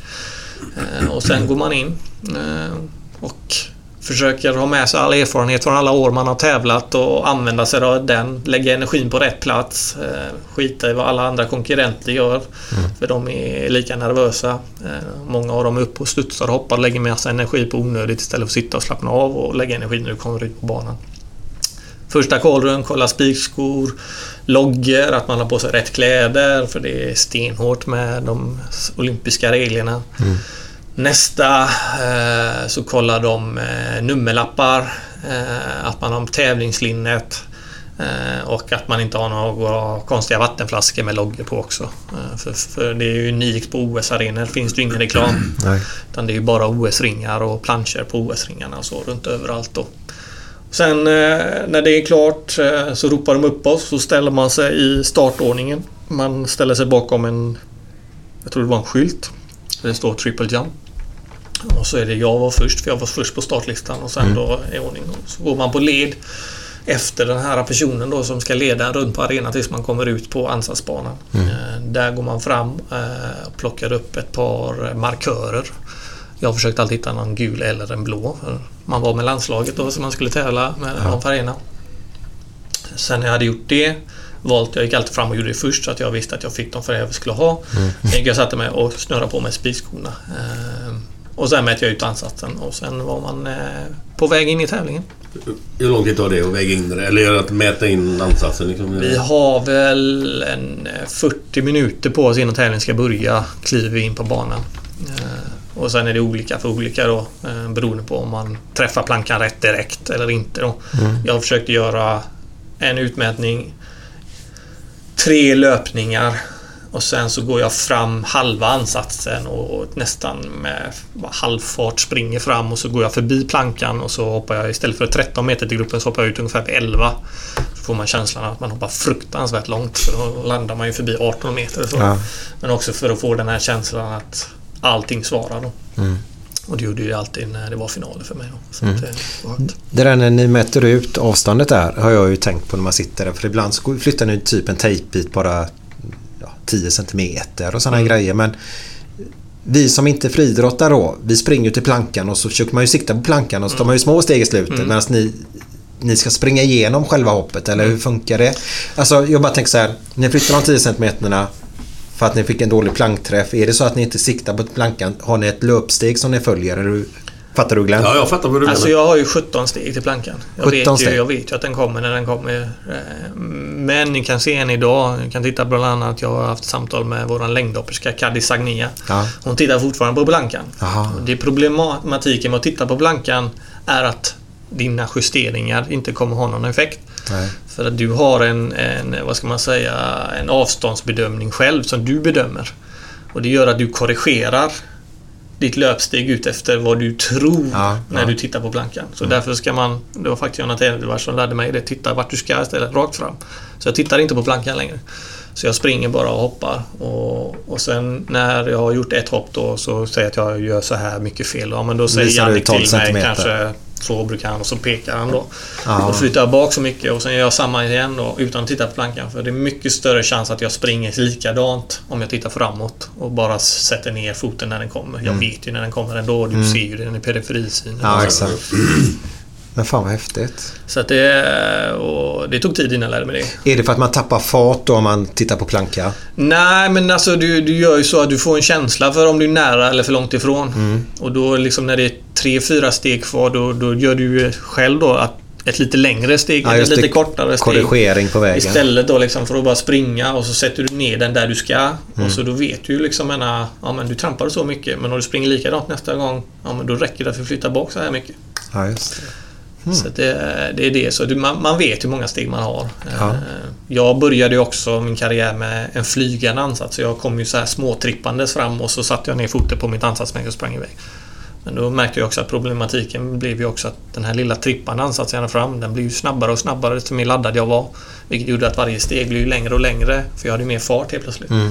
Så att därför fick jag börja med stillastående ansats då, för då Ja. blev ju accelerationen lika. Hur, hur långt är um, typ första steget jämfört med andra när du kommer i sanden? Liksom? Hur långt? Hur långt? Eh, sex och en halv i sista, eller vi kan börja andra hållet. 6 och 18 tror jag hade det på mitt längsta, på mitt världsrekordhopp. Första hoppet? Ja, Först, eller första steget? då? 5 och 30 ungefär i andra och sen 6 och en halv i sista.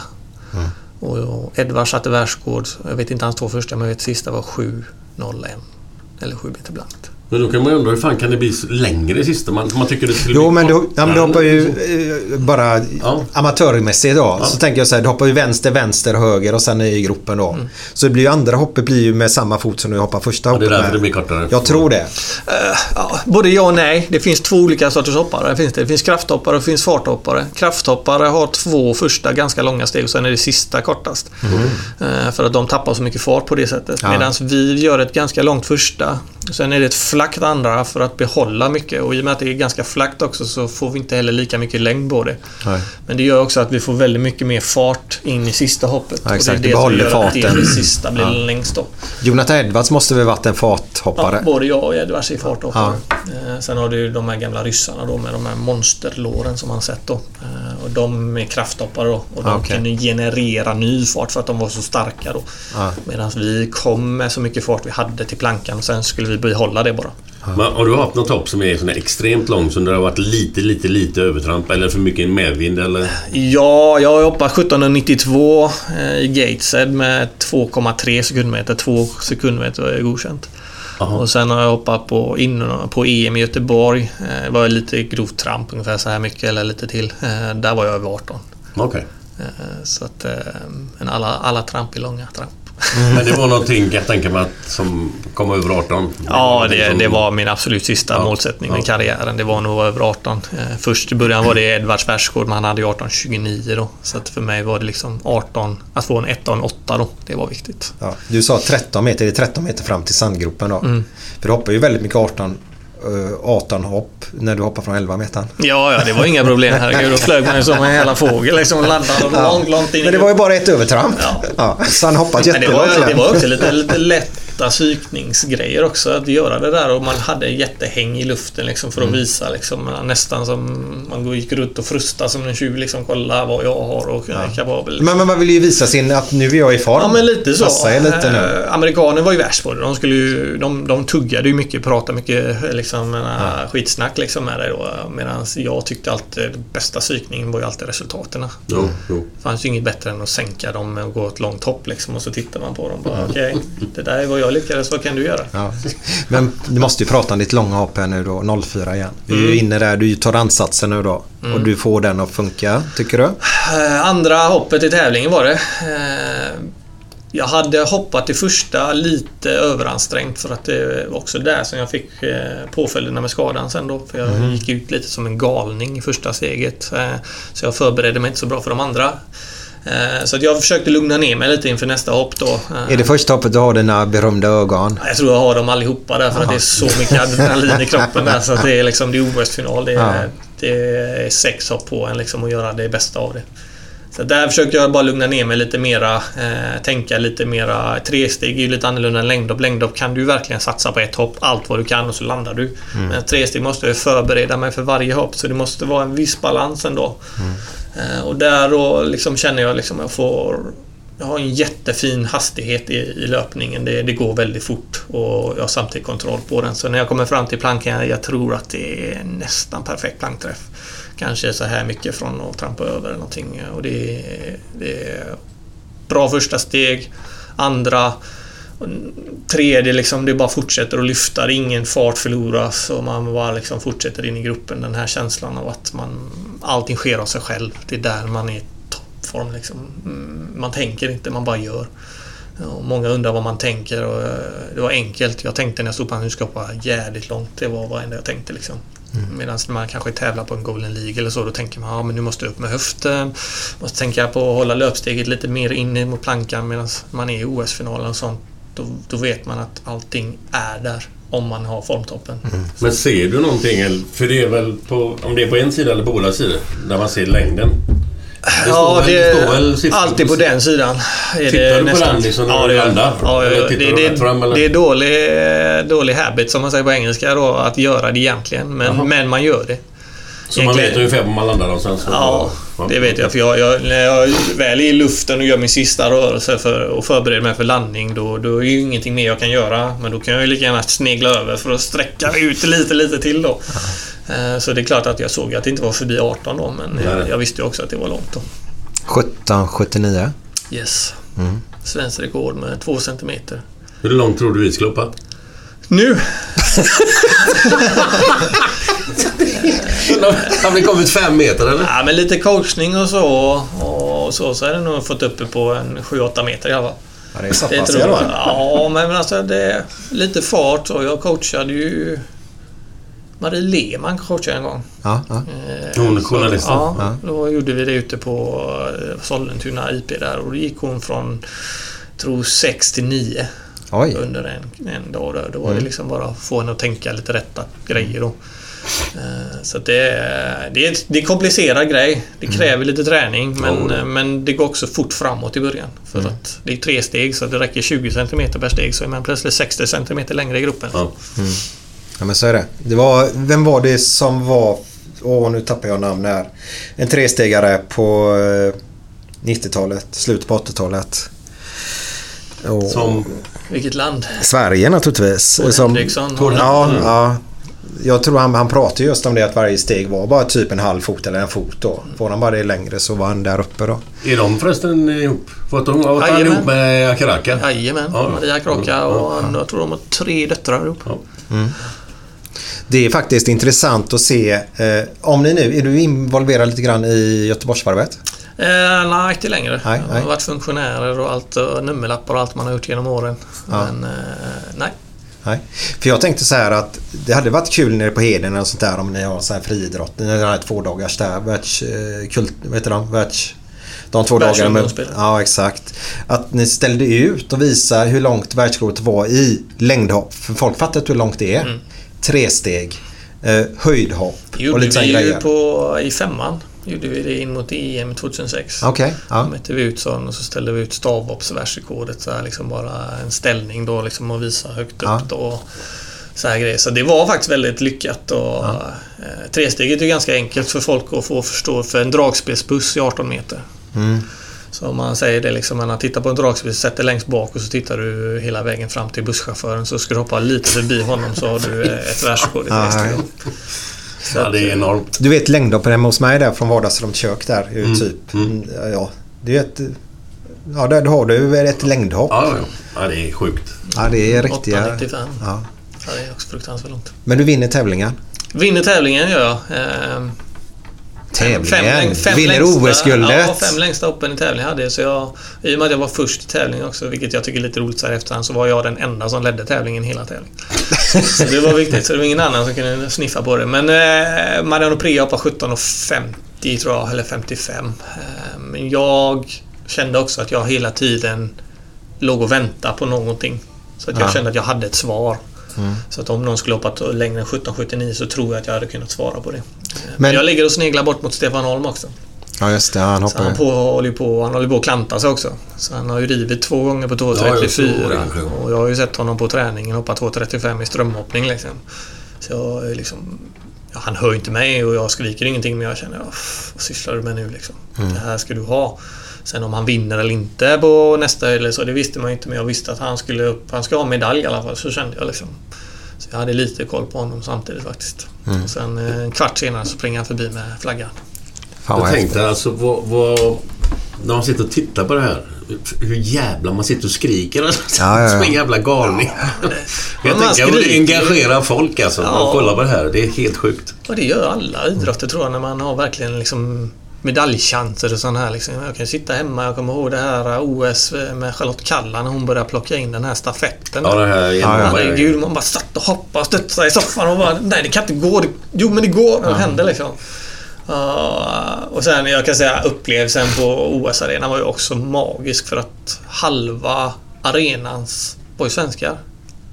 Så de satt ju och skrek som på en fotbollsmatch. Andra sidan är ni klara liksom på en Hur OS-arena. kommer det sig att det var så jävla mycket svenskar? För de visste att vi båda hade finaler, jag och Stefan, på samma Mm, ja, kväll. ja, okej, så okej. alla hade ju bokat in där eller kvällen med Carro då, men Mm. mest hos oss då, för där var det två chanser då. Så det var ju gult över hela arenan. Så det var ju en upplevelse också som inte var vanlig för oss då. Mm. Nej, Liksom. klart. Så det var ju helt magiskt och så när vi klappade igång publik eller vad man gjorde så, så var ju hela arenan med. I vanliga fall brukar det vara den halvan som ser dig. Den Ja. andra sidan brukar ju sitta och kalla 100 meter häck eller någonting då. Så att, eh, ja, det var magiskt och samtidigt så fick jag upplevelsen att när vi väl var klara och jag fick springa ärovarv och komma in så, så mötte jag ju Stefan Holm då. Och det är väl den delen som jag tycker är bättre i lagsport. Man delar hela tiden med någon. Men man gör inte nästan det i friidrott då liksom, utan du själv. Och visst, det är härligt på sitt sätt men att möta upp Stefan Holm där som också stod och gjort precis samma sak bara liksom en kvart tidigare. Det var ju fantastiskt. Vi behövde inte säga något. Vi bara kramade varandra liksom. Ja, sen var det guldfest.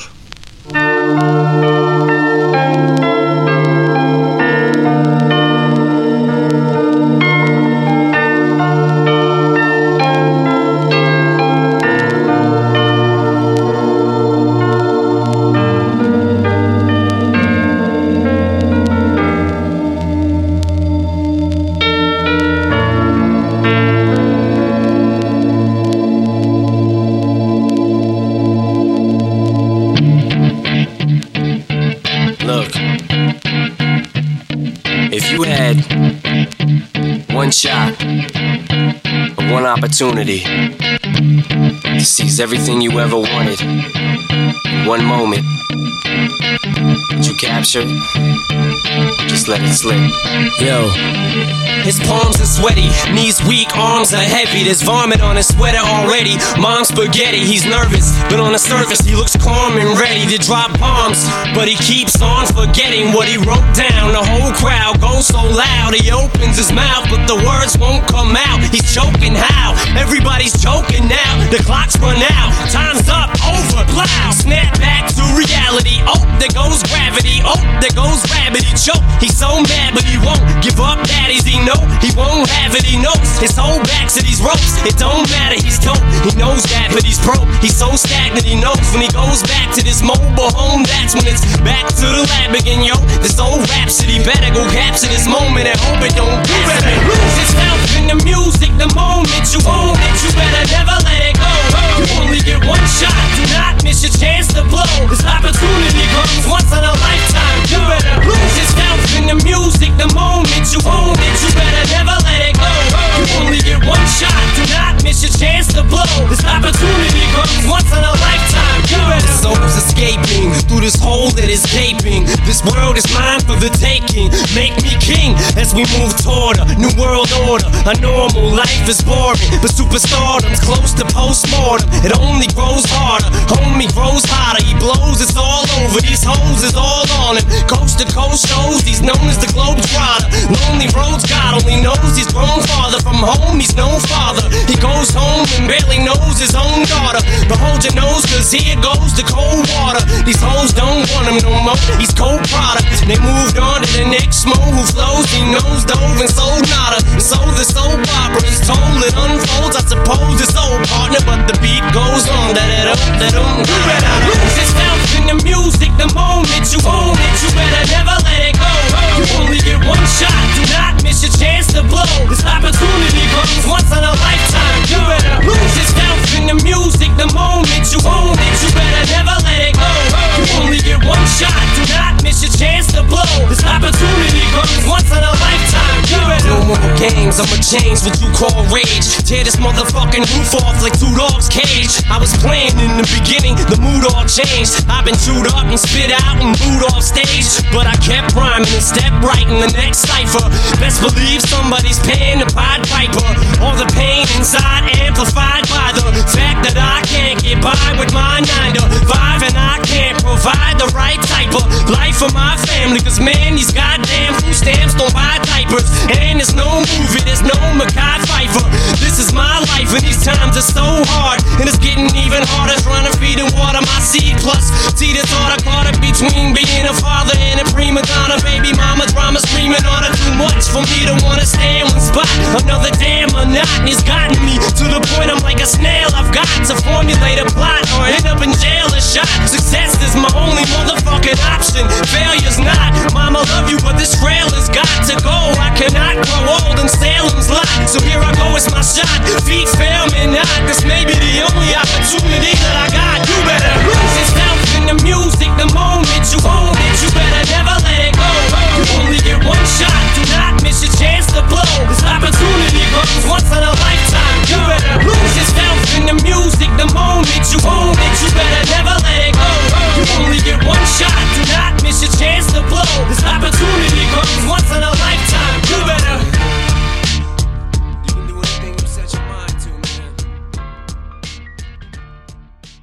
Ja, nu är det slut igen här strax. Nej, men du ska inte börja så. Ja, då har vi gjort nu 35 avsnitt. Okej. Okej. Ja, det kommer in en, en dam i en eh, sexbutik och så går hon och tittar på dildos. Och eh, så säger hon eh, till expediten där, Du, den här vill jag gärna ha. Va? Är du säker? säger han. Ja, den här. är- Den, den blåa. Ja. Vänder han så ropar han in till laget. Berra! Det är en kärring som vill köpa din termos.